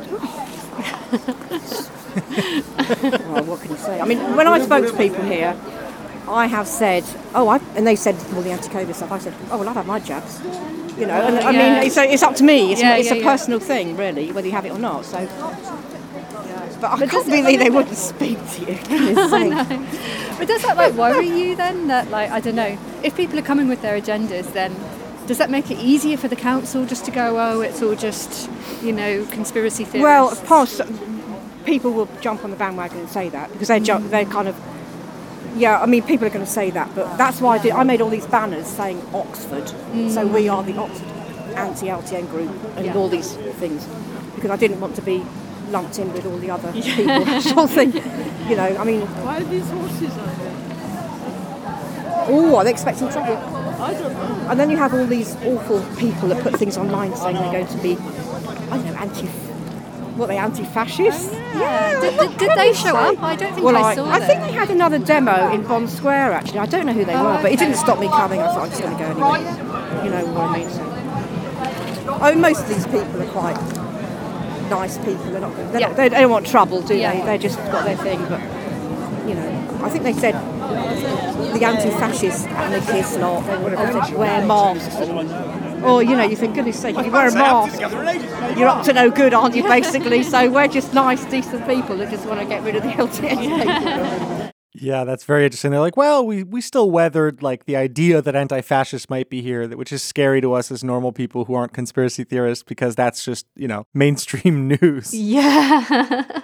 no, completely. I mean, yeah, it just seemed like such a strange thing to happen for these poor women who just, yeah, were just opposed to this one local traffic scheme. Mhm. So suddenly now they were just swept up in this culture war world of like COVID and uh, Antifa and all the rest of it. I like that even pro vax people are like, I've had my jabs. the jab. Very funny way to put it. Yeah, that's just. I think jabs is just like a. It's a non. it's a neutral word here in the UK. I guess it does sound a bit violent. Yeah, no one in the States is like using the word jab unless they talking about how it's, uh, you know, going to give you um, Bill, Bill Gates disease. Oh, really? Oh, that's interesting. We wandered up to the green where the march had ended, but it was clearly thinning out fast. A band was playing, and the remaining protesters had gathered to watch, but most people were peeling off pretty quickly to brave the not insubstantial walk back to town. I guessed since so few protesters were actually local that, just like me, they all had trains to catch. So I packed up my mic and started walking back too. On the way, I noticed a brief altercation between a couple of young people who I'm guessing had been part of the anti fascist demo because they were carrying signs, and a few women in their 40s carrying anti 15 minute city placards. One of the young people started shouting at them something like, I'm Muslim and I'm queer and I'm here to stay, kind of stuff. The women looked pretty bemused. We don't care, we're not protesting about that, one of them yelled back at him. As I walked past, I heard one of them mutter to the other one something about how, quote, he wouldn't be allowed to carry on like that in a Muslim country. Hmm. It occurred to me just how difficult it was to pin down the exact politics of the anti Great Reset movement. It was clearly conservative, but didn't fit into the neat, obviously far right nationalist tendency of groups like Patriotic Alternative and the Heritage Party. A few people had independently brought up migrants to me, but often with quite different perspectives, and yet it was clear that those far right groups saw an opportunity here, which is why they kept showing up, intermingling with protesters and organisers alike. So while there are two political tendencies that are distinct, there's an unmistakable overlap there that the far right are definitely looking to exploit. I've seen some left wing people get a little excited about how much resistance the movement presents towards capitalist organisations like the World Economic Forum, and yet when you talk to people on the ground, it feels like it would be outright twisting their words to try and say they're making a critique of neoliberalism. If anything, their main objection to the WEF is that it's not capitalist enough that the absolute freedom of the sovereign individual should be paramount to all other societal needs and concerns. Even if they mix in some complaints about unelected billionaires, it feels to me there's a pretty sincere reason I saw so many signs calling the WEF communist and Soviet. Another thing I've been thinking about a lot since attending that protest is the intertwining of conspiracy theory and ordinary politics. When I was covering the anti lockdown movement, I remember having to stress continually at the time that, of course, opposing lockdown doesn't make you a conspiracy theorist, and there's lots of non conspiratorial reasons to oppose those measures. I find myself having to do the same for opposing 15 minute cities, ULEZ, low traffic neighbourhoods, and traffic filters. There's obviously plenty of people who hold those positions who it would be unfair to dismiss as illegitimate, as my final interview demonstrated. Having said that, I don't think you could attend the same protest as me, have all the conversations I've had, and avoid the conclusion that conspiracy theories are very definitely what's driving the momentum behind this on the ground resistance. If the protest in Oxford had been solely made up of locals like those two women, it probably would have consisted of a few dozen people at most. Instead, it attracted around 2,000 from all over the country, and that's because the majority there weren't protesting local traffic filters at all, but a global science fiction dystopia they're convinced is right round the corner. This will sound provocative, but it suggests to me there's a kind of reckless laziness on the part of some mainstream conservative politicians and pundits who oppose these policies. They don't even really need to argue their case properly anymore, because they can just rely on sly nods in the direction of the Great Reset and know that they'll receive a huge groundswell of grassroots support for their position. I think this final point is what frightens me the most about the self described freedom movement, though, which is that ultimately it all comes down to climate denial. And if you lose all the silly science fiction stuff about microchips and transhumanism and enforced 15 minute zones, it seems to me that the central anxiety at the heart of the movement is ultimately correct. The challenges of climate change do actually demand sacrifices from middle to upper class Westerners. As a society, we fundamentally cannot keep consuming at the same rate that we always have and expect the planet to just keep ticking along nicely. The worst part is we've barely even seen that demand be made by anyone with real power, and maybe we never will. But it's clear that the UK has an already mobilised resistance movement ready to respond fiercely to even the mildest leaning in that direction. Thank you for listening to another episode of the QAnon Anonymous podcast. You can go to patreon.com slash QAnon Anonymous and sign up to get access to a premium for every main we release, plus access to our series like Manclan, Trickle Down, and the upcoming series by Brad and Jake. When you support us, you help us stay advertising free and editorially independent. For everything else, we've got a website, QAnonAnonymous.com. You can find me on Twitter. I'm Annie K&K. Listener, until next week, may the deep dish bless you and keep you. It's not a conspiracy, it's fact. And now, today's auto cue.